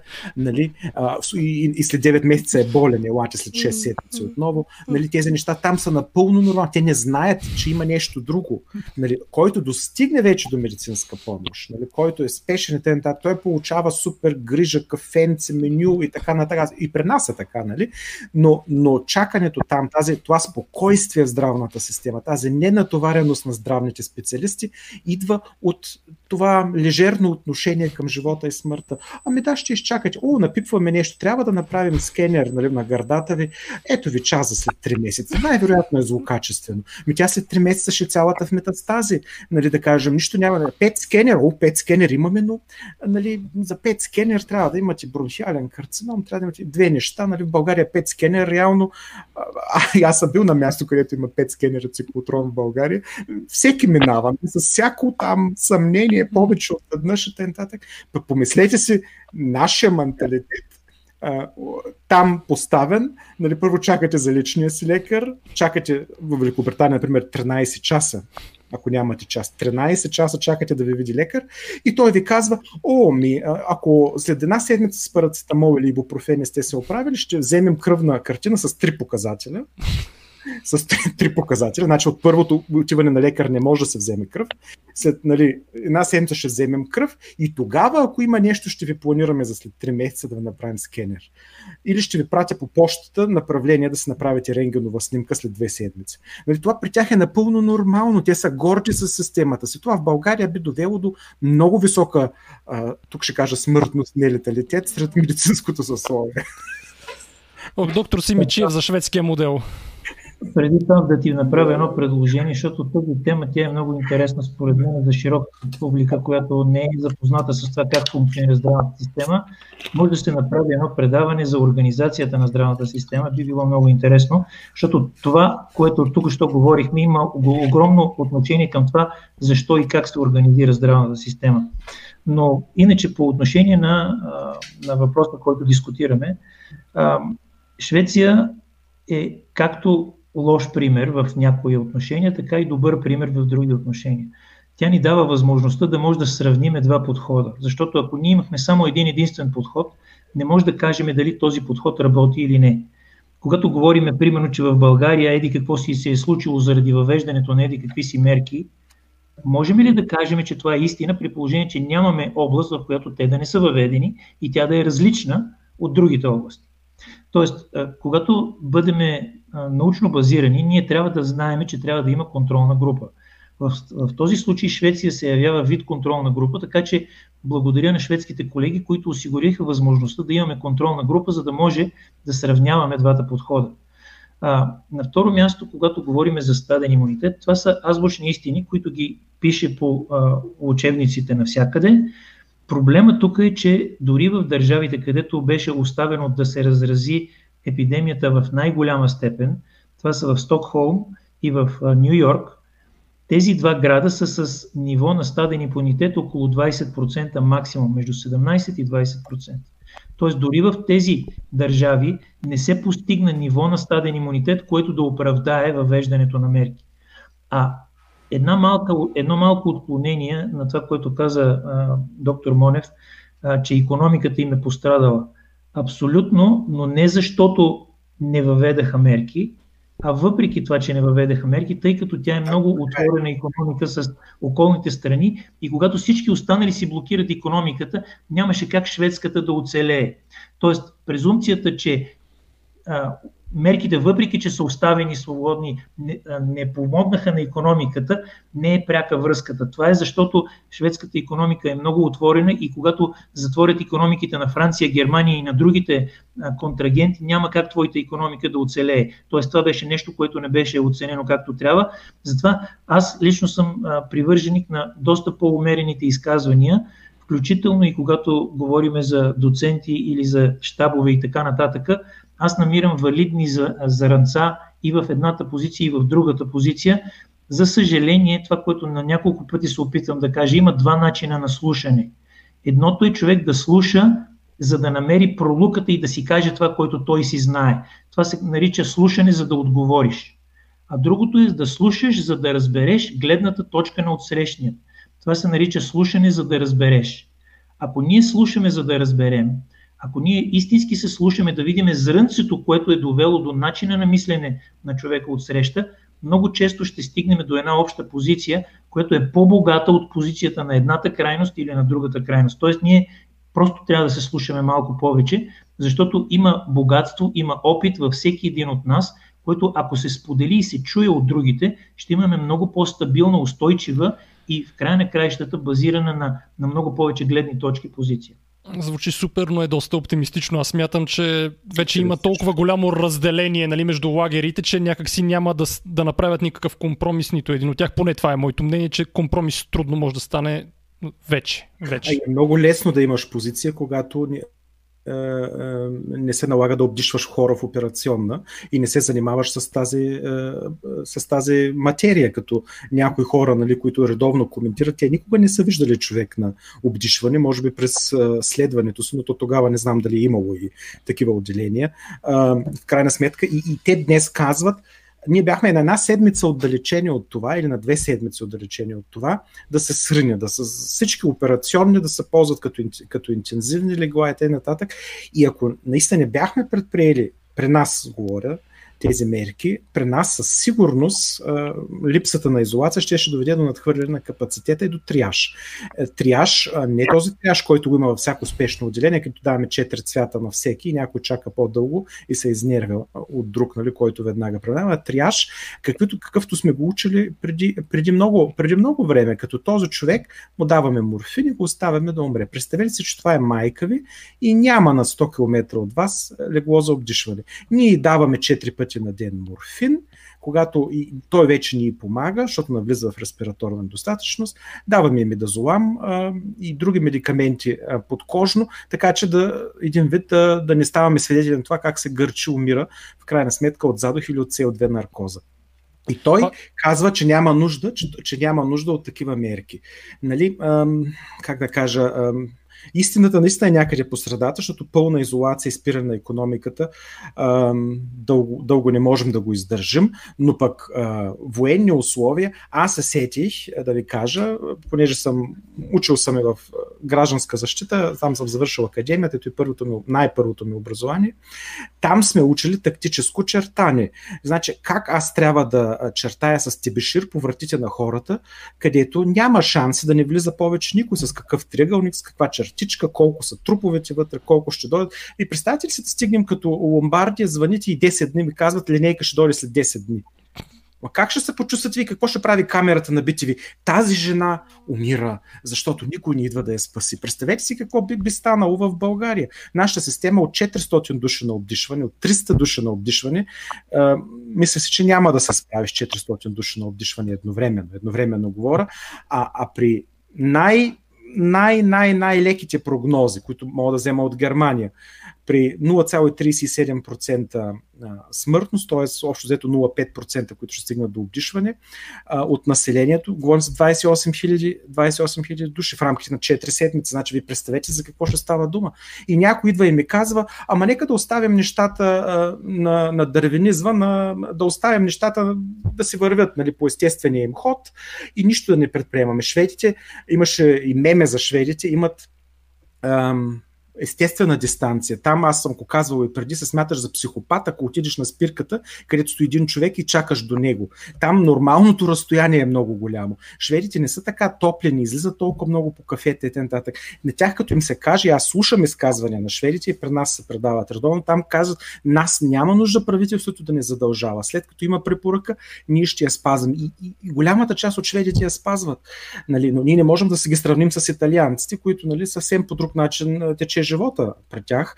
И мисля си, че българите не са, не са по-скоро шведи, са по-скоро топъл, топъл южен народ, който виждаме, а някои други хора казаха нямало да се помогне. Ако може само една минута за, за това. Има една схема, която в Великобритания за раково болните се използва, не само за тях, QALY, Quality Adjusted Life Years.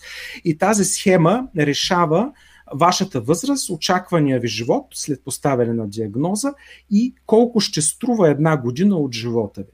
И голяма част от раковото, раково болните в тази система, след като им се направи клоли и излезе, че една година излиза над 10 000 евро, примерно ви казвам, може и по-малко от 10 000 да са, и това ще им удължи живота с една година, се решават на никаква терапия. Поставят се в списък с чакащи и те без да знаят, реално не се лекуват и умират една година, две години, три години по-рано, защото няма да имат качество на живот по време на лечението. Нали, така наистина там се решава, но това е нали, немислимо, нито за Германия е мислимо това да се случва, нито за, нито за България. И, и затова смятам, че не можем, не можем да наложим тези мерки, на които налагат другите системи пред нас. Имахме нужда от някаква изолация, в момента нямаме нужда вече от нея, според мен, и не само според мен. И ще видим дали в бъдеще ще имаме нужда. Според мен няма да има нужда, но това е лично мнение. Доктор Симичев. А, пак казвам, а, важно е, когато се дискутират такива теми, да знаем малко повече от същността, защо се стига до такива решения, здравеопазването е много близко свързано с економиката, точно толкова, колкото економиката е свързана с здравеопазването. И понеже съм слушал и двете страни, т.е. и економисти да говорят за здравеопазване, и лекари да говорят за економика, мога да кажа, че и двете страни има какво да научат едни от други, защото без здравеопазване няма економика и без економика няма здравеопазване. И въпросът кое е яйцето и кое е кокошката е много съществен. Тук економиката не е кокошката.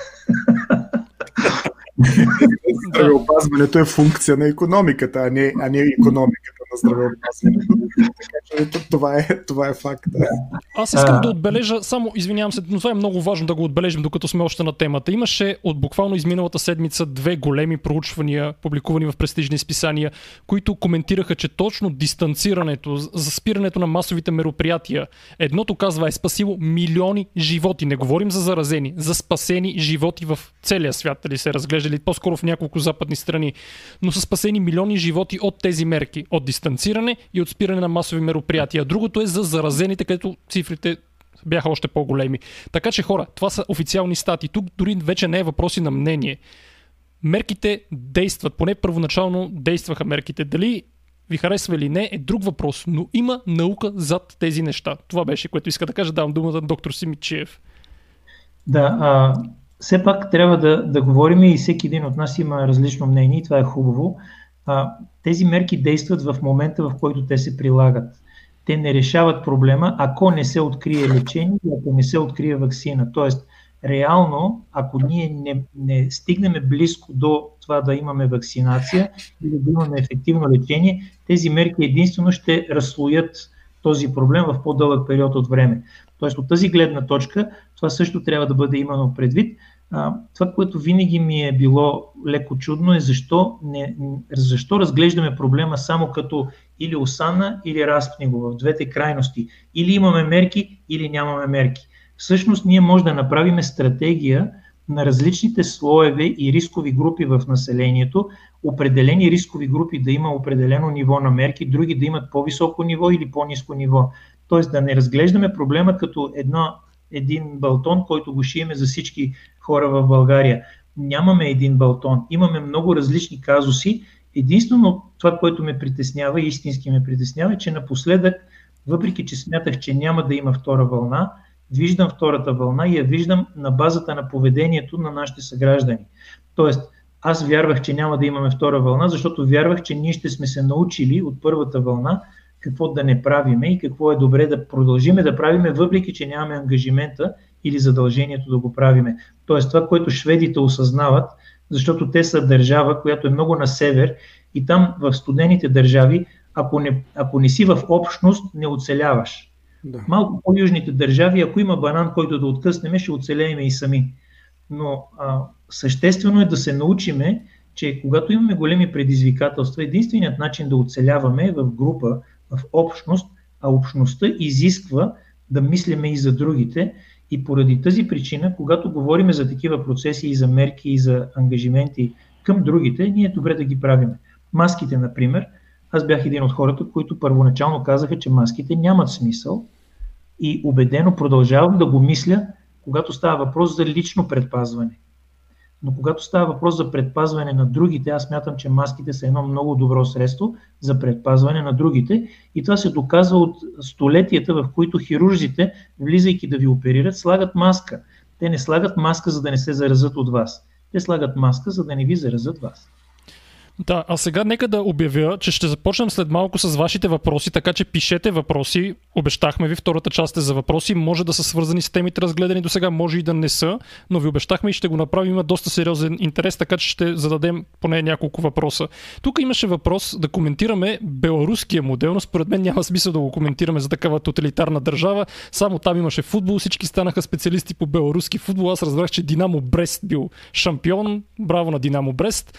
Но според мен няма смисъл да взимаме данни от такива страни. Съгласни ли сте с мен или Съгласни сте. Тук е единодушие. Той, той, той се кара на правителствените заседания, Лукашенко кръщи е, и, и нарича с обидни термини членовете на правителството си пред цяла държа, почти им би и шамари. Напишете в YouTube правителствено заседание. На тези данни ли ще вярвам аз? Той аз си дал нещо различно, може би утре няма да те има вече, ще гледаш тревата отдолу. Нали? А, нещата, не, не мога да вярвам на такива данни, не съжалявам, но в случая нищо друго от там, което идва не е вярно, нали? защото това да е вярно. Нали? Малко съм скептичен. Добре, скровам нагоре да задавам въпроси и сега питат, защо е толкова трудно да си промениш мнението, когато има нови данни? Габриел от нашия екип беше задал същия въпрос и беше показал примери, с които той си е променил мнението. Хора, има нови данни, това е нов процес. Излизат постоянно данни. Няма проблем да кажеш сбъркахме. Ето, примерно аз за маските казвам, че към момента съм си променил частично мнението. Може би не изцяло, но съм го променил. СЗО си промени позицията, аз също си я промених и нося маска чинно в градския транспорт. Защо е толкова трудно някои хора си променят мнението? Вие може ли да коментирате? Ами, аз лично смятам, че има поне две причини за това. Едното е uh, confirmation bias, се нарича, т.е. Ние смятаме, че ние сме прави и uh, всяко, всяка промяна на, на нашето мнение го разглеждаме като отстъпление от правотата ни. Един вид като признание за грешки. И понеже сме велики и непогрешими, всяко такова признание води до намаляване на нашето самочувствие. Хората, които имат ниско самочувствие, общо взето са по-склонни да не си променят мнението, защото това е един вид удар по тяхното собствено самочувствие. Докато хората, които са малко по-широко скроени, те знаят, че а, мнението е точно такова. То не е факт, то е мнение и то се базира на базата на това, което ние познаваме в момента. Ако аз мога да се кача с едно стъпало по-нагоре и да видя малко по-далече, мога да си променя мнението. И аз дори само тази вечер ви казах поне три теми, по които съм си променил мнението. А, второто е, че а, има обществена нагласа, че хора, които си променят често мнението, са хора, на които не може да се вярва. Те са хора, които нямат стабилно мнение. А, да, но това е когато си променяте мнението не на базата на факти и данни, а си го променяте на базата на случайни външни влияния. Тоест, една е вътрешната причина за непромяна на мнението и това е личното самочувствие, а другата е външната причина, как вие се, бихте били възприеман от хората около вас. И това са двете неща, които влияят негативно и карат хората да не си променят мнението често. Да. По, по темата за, за мнението мога, ако доктор Семечев свършил с изказването, да кажа, а, голяма част от нашите мнения, аз стрема се да са все по-малко, но със сигурност е така, се е, дължат на предразсъдъци. Защо? Защото когато врагът е ясен, ежедневието придобива ясна структура.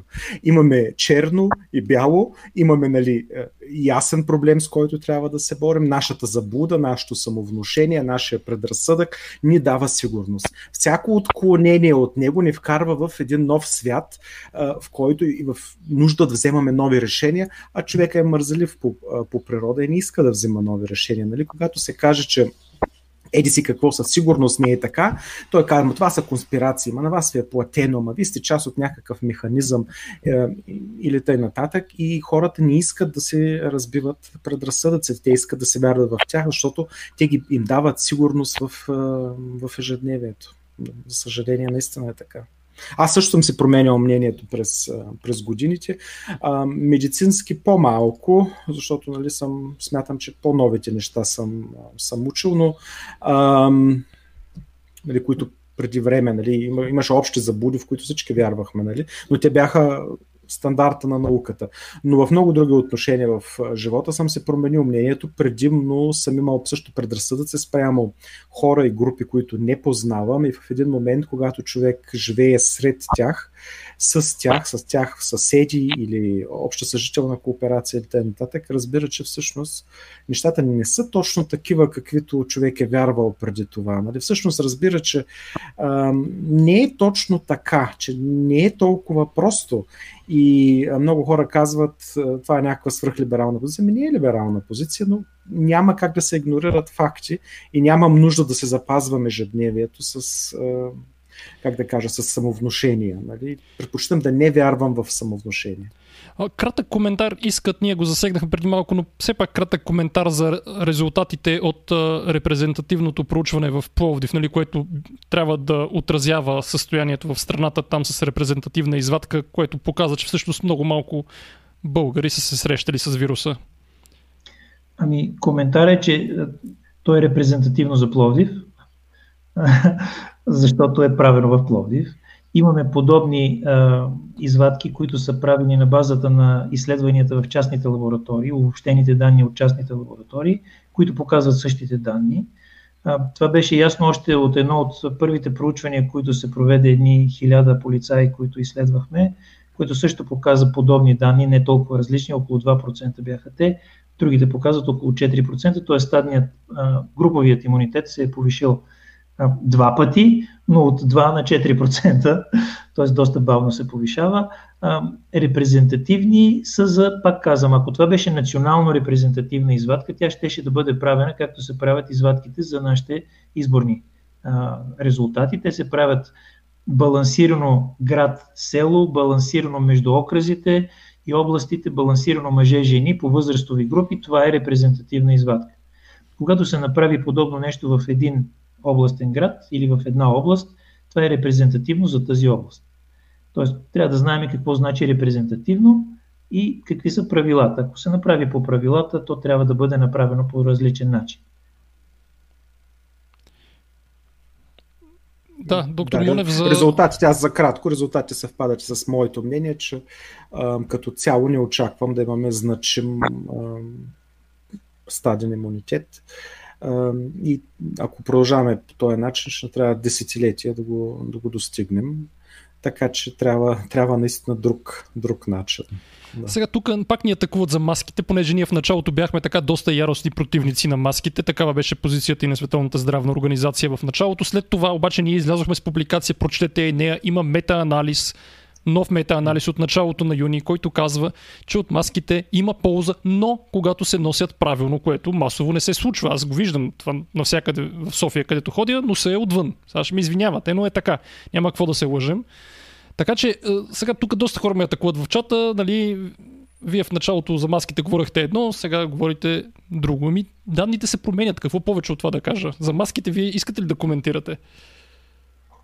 Ами аз, аз бих коментирал следното. Когато се говореше в началото за маските, маските се говореше за тях като лично предпазно средство. Те бяха а, инструмент, с който ние да предпазваме нас самите си да не се заразим. За да не се заразим ние, маските трябваше да бъдат от висок клас, тъй наречените FFP2 или FFP3 маски, еквивалентите са N95 или KN95 маските на другите производители. Тези маски се намираха трудно. В първият момент, когато стана въпрос, масово хората започнаха да търсят и да се запасяват с такива маски, поради което за лекарите, които ежедневно бяха пред пациенти, нямаше достатъчно такива маски и те бяха изложени на заразяване. Поне в България беше така. А в следващият един момент започна да се говори за маските като противоепидемично средство, но не като лично предпазно средство, а като средство, което намалява разпространяването на заразата. Тоест, това е средство, което пази другите. Не като лично предпазно средство, а като средство, което пази другите със сигурност има няколко публикации в последно време, които излязаха, рандомизирани, контролирани, които доказват ефекта. Но аз просто искам да обърна внимание на всички слушащи и гледащи, от колко време хирурзите носят маски и защо. Те не ги носят за да пазят себе си, те ги носят за да пазят пациентите, т.е. другите. Маската пречи на генерирането на поедрите капки с достатъчен вирусен товар в тях, поради което драматично намалява възможността да заразите другите хора. И понеже не е лесно да установиме кои хора са в пресимптомен период, т.е. когато още не са развили симптоми, носенето на маски, когато сме близо един до друг, пази нас като общност. Не нас индивидуално, защото маските, които носиме масово, не предпазват индивидуално. Когато влизаме при високо инфекциозен пациент, който кашля и киха, но това, което ние правим в болниците в момента, ние даваме високо ефективна маска на пациента, който кашля и киха, за да може той да запази вирусите близо около устата си и да не ги пръска из стаята и по този начин да пречи да заразява, да не заразява и здравния персонал, който влиза да, да се грижи за него. Ако накратко да взема отношение, ни в началото твърдяхме, че маските не, точно това, което каза доктор Семечев, маските не предпазват индивида, той да не се зарази, а имат концепцията, идеята, че ще предпазят другите, те да не се заразят. Тоест в нашото, реално и в моето изказване въз основа на научните данни към този момент, няма разлика. Аз не се предпазвам, носейки е, маска шита от дънкен плат.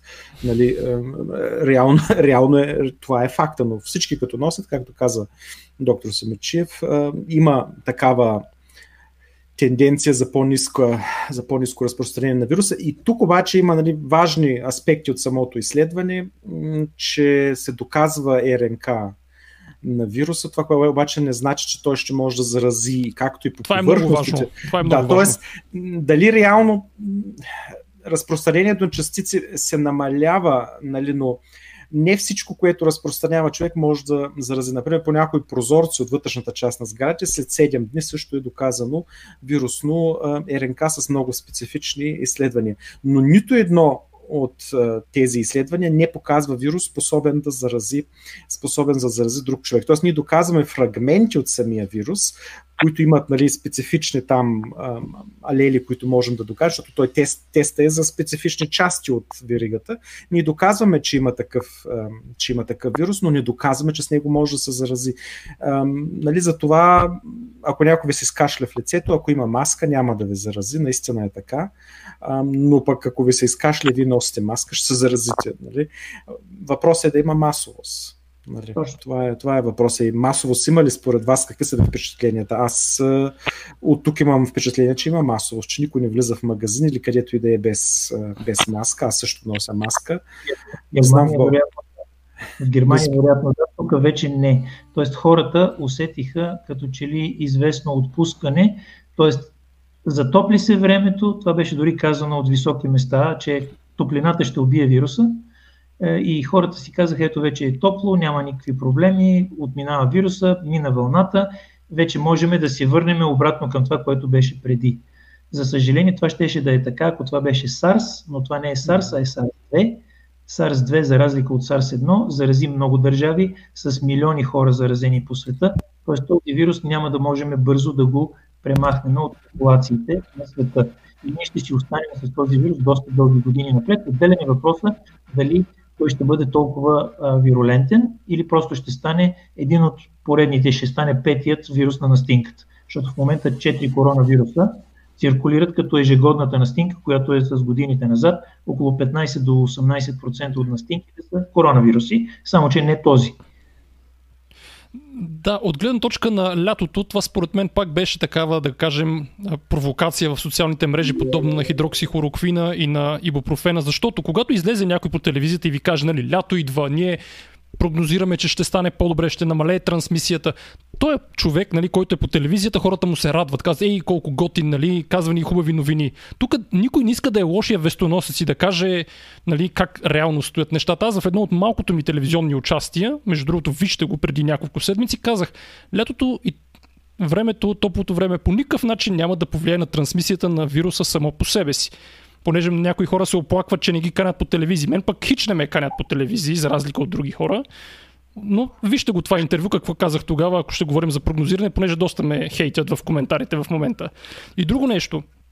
Когато, значи, когато има а, такива, да го кажем, несъгласия, сега имаше въпроси за дебата. Предполагам съвсем бързо да кажем и за това. Трябва ли да има дебат, както ги призоваха едните другите, пък другите им отказаха? Според мен не, аз го заявих, защото не може всеки нали, да тръгне да предизвиква щаба. Тоест, то може, ама щаба не е длъжен да, да, да се съгласява, поне според мен. Иначе аз даже обявих в моят личен профил, че ако щаба се съгласи на следващия ден, аз незабавно призовавам щаба и трупам допълнителна популярност на българско рационално общество. Вие какво мислите за използването на медиите като реклама от, в тази обстановка? Аз мисля, че дебат трябва да има, но дебата не трябва да бъде пред медиите. Това беше причината, понеже аз бях член на Медицински експертен съвет. И ние почти на, на третото си заседание станахме инкогнито, понеже се появи напрежение между а, Националния оперативен щаб и Медицински експертен съвет, ние решихме да станем неформална група, която освен всичко друго да не публикува резултат от дейността си на места, където може да бъде на широко обществено обсъждане, защото тя е твърде специфична. Тематиката, по която се дискутира, е строго медицинска, а, говори се за медикаменти, говори се за процедури, все за неща, които не може да бъдат дискутирани от хора без съответния цен за дискусия. Такава дискусия трябва да има, но тя не може да бъде публична. Тоест, призоваването за обществена дискусия, публична дискусия, е некоректният подход. Дискусия трябва да има, но тя не трябва да бъде публична.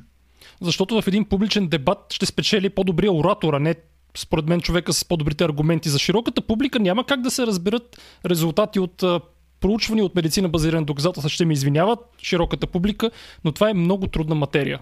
Мисля, че се съгласите с мен. В, в широката публика тя е много хетерогенна. Няма такъв термин като публика по принцип. Има в нея много съставки.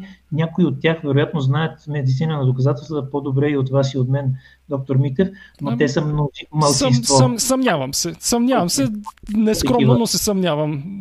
Аз съм ги срещал. Но така или иначе, масовост, понеже тук не става въпрос за, за средните числа, не е въпрос за средното мнение ако ние вземеме средното мнение между най-добрият и най-лошият лекар, е един посредствен лекар. Ама там Тоест, се търси, при публичен дебат, при телевизионен дебат се търси точно средното мнение. Това е проблема. Точно, точно, точно това казвам. Точно затова не смятам, че той трябва да е публичен. той трябва да е научно базиран, трябва да е а, такъв дебат, който да обогатява и двете страни, защото аз съм сигурен, че едната страна има какво да чуе от втората, както и втората от първата. Има, има неща, защото аз съм разговарял и с двете страни и мога да кажа, че има основания и на едните, и на другите за части от твърденията им и съответно липса на основания за други части. Истината е по средата, не бива да се поляризира тази тема, защото тя засяга твърде много хора и тя трябва да бъде наистина базирана на науката. А науката никога не е въпрос на това кой по-добре говори, а кой има по-добри доказателства. И само преди да дам, понеже пак ме ядосаха в чата, преди да дам думата на доктор Монев, питат в чата защо да дадат думата на гастроентеролог да се изказва по въпроси с респираторен вирус. Ма те дадоха на кардиохирург, на неврохирург, на стоматолог. На, на кой ли не я дадоха? Мен не ме канете като гастроентеролог, канете ме като, ако щете, председател на най-популярната организация в социалните мрежи за наука в България. Ние имаме над 70 хиляди последователи. Не заслужавам ли аз да бъда поканен? Не дей, не, дей да, не дей да позволяваш емоцията да замъглява рациото. Първо това, което аз бих отговорил на този въпрос е, че по принцип коронавируса засяга лигавиците, на, на, които са достъпни от външната среда. При животните, при кучетата и при котките той засяга гастроинтестиналния тракт. Така че гастроентеролози също имат основание да бъдат на един такъв диспут. Защото епителните клетки и на гастроентерологичния тракт се засягат от коронавируса. Както знаете, котките също могат да се заразяват от този коронавирус. Ама нали, дали нямаше, нямаше гастроентеролог в медицинския експертен съвет? Нямаше, нямаше. Но, имаме, но имаме тема, която е в насоките ни. Да, така, но че... пък имаше стоматолог, да кажем. Така че, нали, защото ме питат защо гастроентеролог да е там, ето част от обяснението. Давам думата на доктор Монев, извинявам се за в такива дебати човекът, който защитава научната позиция, който се служа с научни термини, въпреки че се опитва да ги популяризира, няма шанс срещу колоритната личност, която казва, абе, вие сте някакви научни откачалки и грешите всички и вижте нали, в другите държави и вижте еди си къде, където нали, не се правят достатъчно изследвания или съвсем друго обществото. Тоест в тези дебати, това го познаваме и от дебатите на в други сфери на живота, тези хора, които се основават на наука, почти нямат шанс. Нали? С много малки изключения, за които не се сещам в момента, но а, този, който е ефективен, този, този който казва, а, като ме изберат, че ви вкарам всички в затвора, нали? или а, покажете си, еди си какво, нали? там документите, те, неща, които изобщо не съществуват, никога не са съществували, той събира по-голямото обществено, по-голямата обществена подкрепа. В момента, в който ние говорим от гледна точка на многото информация, която четем, запознаваме се, опитваме се някакси да бъдем умерени, излиза, а вижте, те са несигурни. Те не, не могат да ни дадат лесните отговори, от които имаме нужда, другия ги дава, другия казва веднага, отворете всичко, а те казват, ама ако го отворим, може да стане това. Те не искат такъв, хората не искат такъв отговор. Хората искат ясни, отговори, за да е структурата на ежедневието им а, без никакви трудности. Те искат да чуят а, задължително нали, това, което им облегчава ежедневието. И най-голямото проклятие е, че на всички мерки, които, които работят, това, че работят е най-големия им минус, защото а, къде са, ето сега най-честия въпрос е къде са камионите с трупове. Нали? След като няма камиони с трупове, значи всичко е било излишно. А, представете си пък ако имаше камиони с трупове, каквито имаше нали, в други държави, близки до нас държави, на час и половина с самолет, а, какво ще, ще да стане в това общество. Нали, това винаги казвам. Ние сме проклинати, ако имаме а, ефект в действията ни, това да доведе до още по-голямо недоверие, а пък ако нямаме ефект, да, да каже, че сме калпави и тъй или иначе нищо не сме направили. Нали? А е много лесно човек отстрани да дава винаги така като е, някакво криво уръдие, огън нали, в грешната посока. Нали. Когато сте се разбрали за мерки, има повече от едно вярно решение, както казва доктор Самичев. Може да има едно, две, три верни, които дори да си противоречат и едновременно с това да са верни, независимо едно от друг. Но когато сме приели като държава една мярка, това е нашата концепция. Тази концепция трябва да защитаваме, трябва да я актуализираме редовно и не може непрекъснато а, да я саботираме. Нали. Това, тук мисля, че всички сме на едно мнение, че саботажът не е довел до нищо градивно. Нали? Абсолютно. Но вече става като че ли все по-трудно да се чуваме един други и сме се разделили на лагери. Може би последен по-медицински въпрос, преди да пристъпим към прогнозите си, тъй като това ще е заключителната част. Имаше в началото, доктор Монев спомена за 40, ако не се лъжа, пациента с отрицателен PCR, но с симптоми. И тук имаше явно от лекар въпрос дали в такива случаи се прави бронхоавеларен лаваш, т.е. прави ли се лаваш или тъй като знаеме, поне лекарите знаем, че фалшиво отрицателни резултати на PCR са възможни. Да коментираме и за лаважа. Ами, ако стигнат до интубация и ако стигнат нали, до пневмония, задължително правим от лаважа PCR, което е втори PCR. А при приема правим не само а, COVID-19, правим инфлуенца тип А и Б.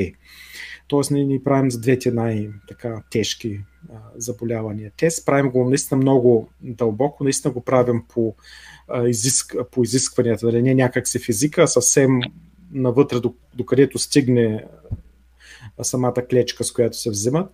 И, и съм сигурен, че имаме малко фалшиво негативни резултати, но има нали, случаи, в които един резултат е негативен, втория е положителен, има случаи, в които три резултата са негативни, то човека има обаче на четвъртия COVID.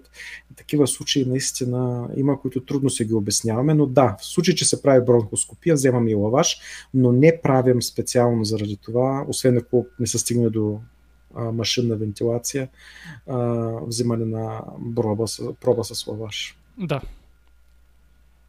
Доктор Симичев, лаваш в България прави ли се често, не се ли прави? Да, в България лаваш се прави доста често и причината за това е в пулмологията, че това е един от методите за диагностика на редица неща. Само секундичка да ще За COVID специално, да, иначе това... COVID, за COVID специално, обикновено в болница, когато влезат доста тежки пациенти, манипулацията бронхоскопия с лаваш допълнително влушава оксигенацията, т.е. тя, е, тя е рисково по отношение на, на хода на болестта. Но това, което исках да ви покажа тук на тази малко сложничка графика е, че PCR може да се прави и от други места. Едно от тях, това е жълтичкото, което виждате, най-низката крива е фекален PCR. Тоест вируса, когато започне да се размножава, не е задължително да бъде изваден единствено и само от белия дроб. Той там е в най-голяма концентрация, но той се разпространява по кръвен прът и до други места, т.е. PCR може да се позитивира и от други течности и тъкани от човешкото тяло. Т.е.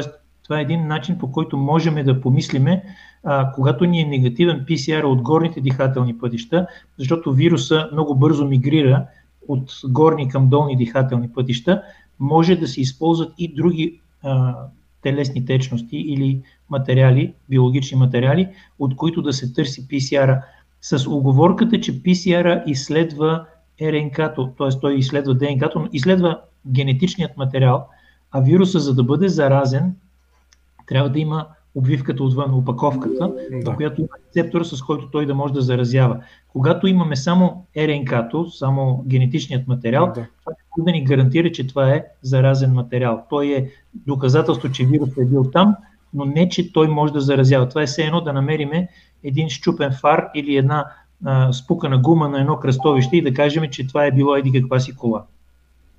И, и за това наистина има в Корея доказани случаи с по-дълбок лаваш, които наистина са положителни, въпреки че хората са излекувани. Там вероятно са фрагменти от РНК, нали, което, което е било доказано. Не са и... хора, които са боледували още веднъж. Да, да. Ами добре, тогава ако искате да пристъпим към някаква прогноза, краткосрочна и дългосрочна, въпреки че това според мен е доста трудно, но все пак да видим как мислите ще се развият нещата през лятото и началото на есента. Доктор Симичиев. В Германия, в Швеция или в България? В България, за България. Защото ако беше въпрос за Германия или за Швеция, прогноза щях да ви дам с доста високо ниво на сигурност, по простата причина – че това са държави, където обществената дисциплина е на доста по-високо ниво, в резултат на което резултатите са много по-прогнозируеми. В момента имаме един вирус, който е факт навсякъде и той е един и същи, мутира твърде бавно, за да има някакво клинично значение скоростта на мутиране. Но това, което предопределя в краткосрочен план разликата между това какво се случва с инфекцията е човешкото поведение, а не самият вирус. Тоест, човешкото поведение и културата на общуване са двете неща, които предопределят какво ще се случи. Аз бях оптимист, пак казвам, но си промених мнението на базата на това, което наблюдавам около себе си. Масово хората а, се държат все едно, че нищо няма вече. А нещото все още е в нашето общество. Тоест, не става въпрос, че искам да има мерки, не желая да има мерки, но ние трябва да имаме личното а, усещане какво трябва да правиме, за да не бъдем изложени на риск. За България можем да кажем, че прогнозата може да има 30 до 40% точност. Тоест, ако хвърляме монета, ще направим също толкова вярна прогноза, колкото нали, прогнозата за България, защото нали, имаме твърде много неизвестни, а лек нюанс в тях променя кривата съвсем в страни. Вътрешното ми усещане е, че няма да се стигне до случая с 28 000 а, че няма да се претовари здравната система. Това е вътрешното ми усещане, което не се базира, на, не се базира за България на, на доказателства. Считам, че ако нещата много зазлеят, ще се стигне до изолация, но тя трудно ще се наложи през юли и август, нали, когато хората смятат тяхно конституционно и човешко право да правят каквото си искат навън. Нали? В България хората много живеят навън, по-малко в къщите си, в апартаментите си, а, което нали, за Швеция е съвсем различно и за Германия. И затова според мен няма да се стигне до претоварване в момента, ако хората до някъде се осъзнаят, нали, че а, не бива да прекаляват трябва да имат някакво, някакво състрадание и спрямо и работниците в здравната система, защото а, аз също мога да кажа кашлям или имам 38 градуса температура, мога да кажа и излизам за 30 дни от системата, защото ще бъда карантиниран, ще бъдат изчаквани и нататък. Аз мога да, в случай, че хората се държат така, че се заразяват и стига се до някакъв крах, аз мога да изляза от системата. Не си мислете, че а, съм задължен. Нали, ако имам симптоми, докато излезат два негативни PCR, докато минат 14 дни, а, нали, аз също мога да отговоря по, на инат. Нали? Бих могъл да го направя. Няма да го направя, но бих могъл да го направя. Така призвавам и хората. Някой в чата писа, направим впечатление, че болници в Германия били празни. Болници бяха изпразнени за кратко време. Сега са на 105% претоварни, защото болници въпреки това трябва да се лекуват.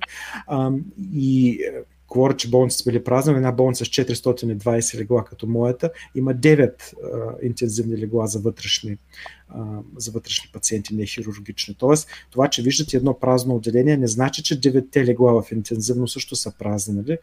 Там обикновено се борят хората за легла. Там много трудно решаваме кой ще получи легло а, и кой не, защото имаме много нужда и малко легла. Не е точно така. Да, и ако мога аз да заявя прогнозата си, смятам, че всяко облегчаване на мерките ще бъде неминуемо съпътствано от повишаване на новооткритите заболели. Говоря за заболели. Това го казах и преди няколко седмици. Мен леко ме е страх за отварянето на дискотеките, леко ме е страх за отиването на море, края на юни, началото на юли. Страх ме, защото нали, все пак и ние контактуваме с пациенти, въпреки че сме в гастроентерологична клиника. Съпругата ми скоро ще ражда и затова ме е страх.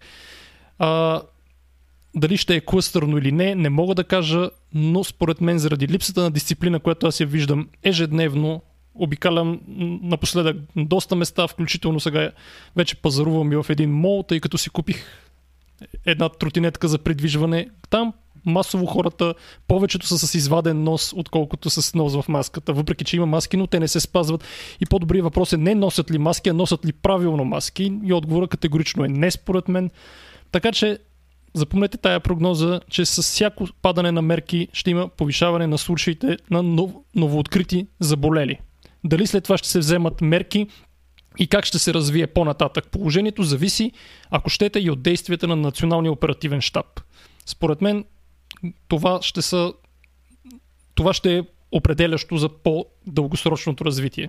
И ако мога да обобщя от цялото нещо, понеже продължават, интересът беше доста сериозен през цялото време и не загубихме почти никакви зрители от началото до края, че хора, трябва да вярвате единствено на научните данни.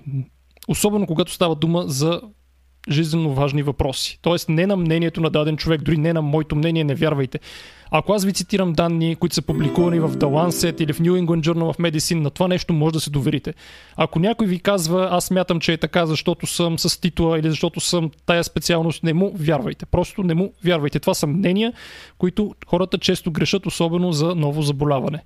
Вярвайте на научните данни. Разбрахме, че хидроксихлороквина не е толкова полезен, колкото го изкарват ибупрофена, не е опасен, както го изкараха и в момента. Позицията е, че към този момент няма опасност от прилагането. Разбрахме, че за маските може да се променят данните. Бъдете запознати с актуалната научна информация. Тя може да се промени и трябва да спазвате препоръките, които ви ги казват официалните институции. Защо? Защото те носят отговорност. Другите не носят отговорност. Разберете го това. Ако нещо се влуши, носят отговорност хората от официалните институции. Другите могат да си говорят каквото си искат, но накрая не носят. Нали така? Нека всеки да има мнение, но не всеки да има собствени факти. Едно е да имаш мнение, друго е да имаш собствени факти, които ни отговарят на действителността. Нали? Да. И ако позволиш накрая една кратка рекламка, смешничка. Задължително, реклама винаги. Не, не, за това ставаше въпрос. Ама Има, имаше, и друга, имаше и друга с носа отвън, все едно нещо друго. А, отвън и... Не, ще мога да те покажа, но а, имайте предвид, че това, това са начини да бориме вирусни заболявания. Различни, но вирусни заболявания. И затова мислете, когато ползвате такива предпазни средства, защото те са необходими, за да се справяме с такива масови проблеми. А, като каза реклама, няма как да спрем без реклама а, страниците Въздух за здраве. Имаше въпрос, ще ти дам и това да кажеш за програмата за скрининг за рак на бял дроб. Няма да те пусне преди да го кажеш, защото хора питаха, помнят, помнят твоето участие. И страницата доктор Стоян Монев също много активен е той в социалните мрежи. Също наистина имаше въпрос. Какво става с скрининга сега? Коронавирус спря ли го? Коронавируса спря скрининга, да, защото но, но програмата не е спряна. Набраха се средства, така че скрининга ще бъде факт. Обучихме колеги, които да знаят кои са пациентите, които трябва да бъдат препращани, така че нещата ще започнат веднага след като се отвори всичко. А това беше това, което ти ми искаше да погледне. Точно, точно това, да, точно това. Да. Хората... Носенето на маската по този начин е все едно да си носиме гащите по другият. Да, няма смисъл от такова носене на маска, е неудобно, ама това е. Питат ни, ще има ли запис, категорично ще има запис в YouTube, споделяйте записа в YouTube, има ги и предишните епизоди, където и доктор Симичев и доктор Монев са участвали. Пак доста а, хора ни гледаха, споделяйте YouTube записа, за да стигне до още повече, особено тези, които вярват, че няма пандемия и че леталитета е 0,02%, особено пък на тези им сподели, защото и това го имаше в чата. Аз преди не го споменах, но също и от това си ядосах, че някой заявил, че леталитета е 0,02%. Това е абсурдно, но айде друг път ще си говорим за това. Да, няма нищо лошо това да е майка им или баща им. Нали. Няма лошо в това. Те са вече на 60 години. Къде ги броите? Ох, добре, айде да завършим при повдигнато. При че в а, сряда, не знам колко е при повдигнато, но в сряда ще имаме извънредно извършване. Искам да го гледате, което един... А, дариха ни пари. Ето, 2 лева, браво за стрима от BG Live, благодарим. В сряда ще има излъчване, а, по-добре ли беше по татово време, свидетелства на един антикомунист, тъй като в групата обратно в реалността масово се заформи спор за един фиш от заплата от 70-те години, колко хубаво е било тогава. Така че с пряко включване на зрители, ако някой смята, че е било много хубаво по татово време, може да влезе да коментира. Ще има тази свобода. В неделя, на следващата неделя, тогава се пада 21 ще си говорим за най-голямата военна операция в историята на света, операция Барбароса, която започва на 22 юни. Ние в навечерието ще коментираме с историк. Само да кажа за леталитета, той може лесно да се изчисли. Това са данните от света на общият случай, общо броя случаи 7,9 милиона казуса и смъртни случаи 433, което дава леталитет от 5,4% към сегашният момент, към днесния момент. На диагностицираните, да. Да, да, и да, завършим това е случаи, да. с малко хейт и малко хвалба към доктор Симичев. Доктор Симичев, за разлика от Митев, освен че е интелигентен и много приятен, и е сладкодумен и готин като човек. Така аз нито съм сладкодумен, нито съм готин като човек. Това е. Ами, това е. За какво... Всеки си... Всеки си има фенове. Така. Ами, благодарим ви, че ни гледахте. Благодарим ви, че ни гледахте. Споделете с приятели. Ние ще бъдем на линия и в сряда, и в неделя. Благодаря на гостите, че се отзоваха, че са на линия, че коментират с нас и ни споделят научни данни. Най-вече споделяйте научни данни. Ние от Българско рационално общество ще продължим да го правим. Ще влезем за допълнителни коментари сега в групата Обратно в реалността. Благодарим ви. Лека вечер ви пожелавам и се пазете. От утре мерките падат. Чао!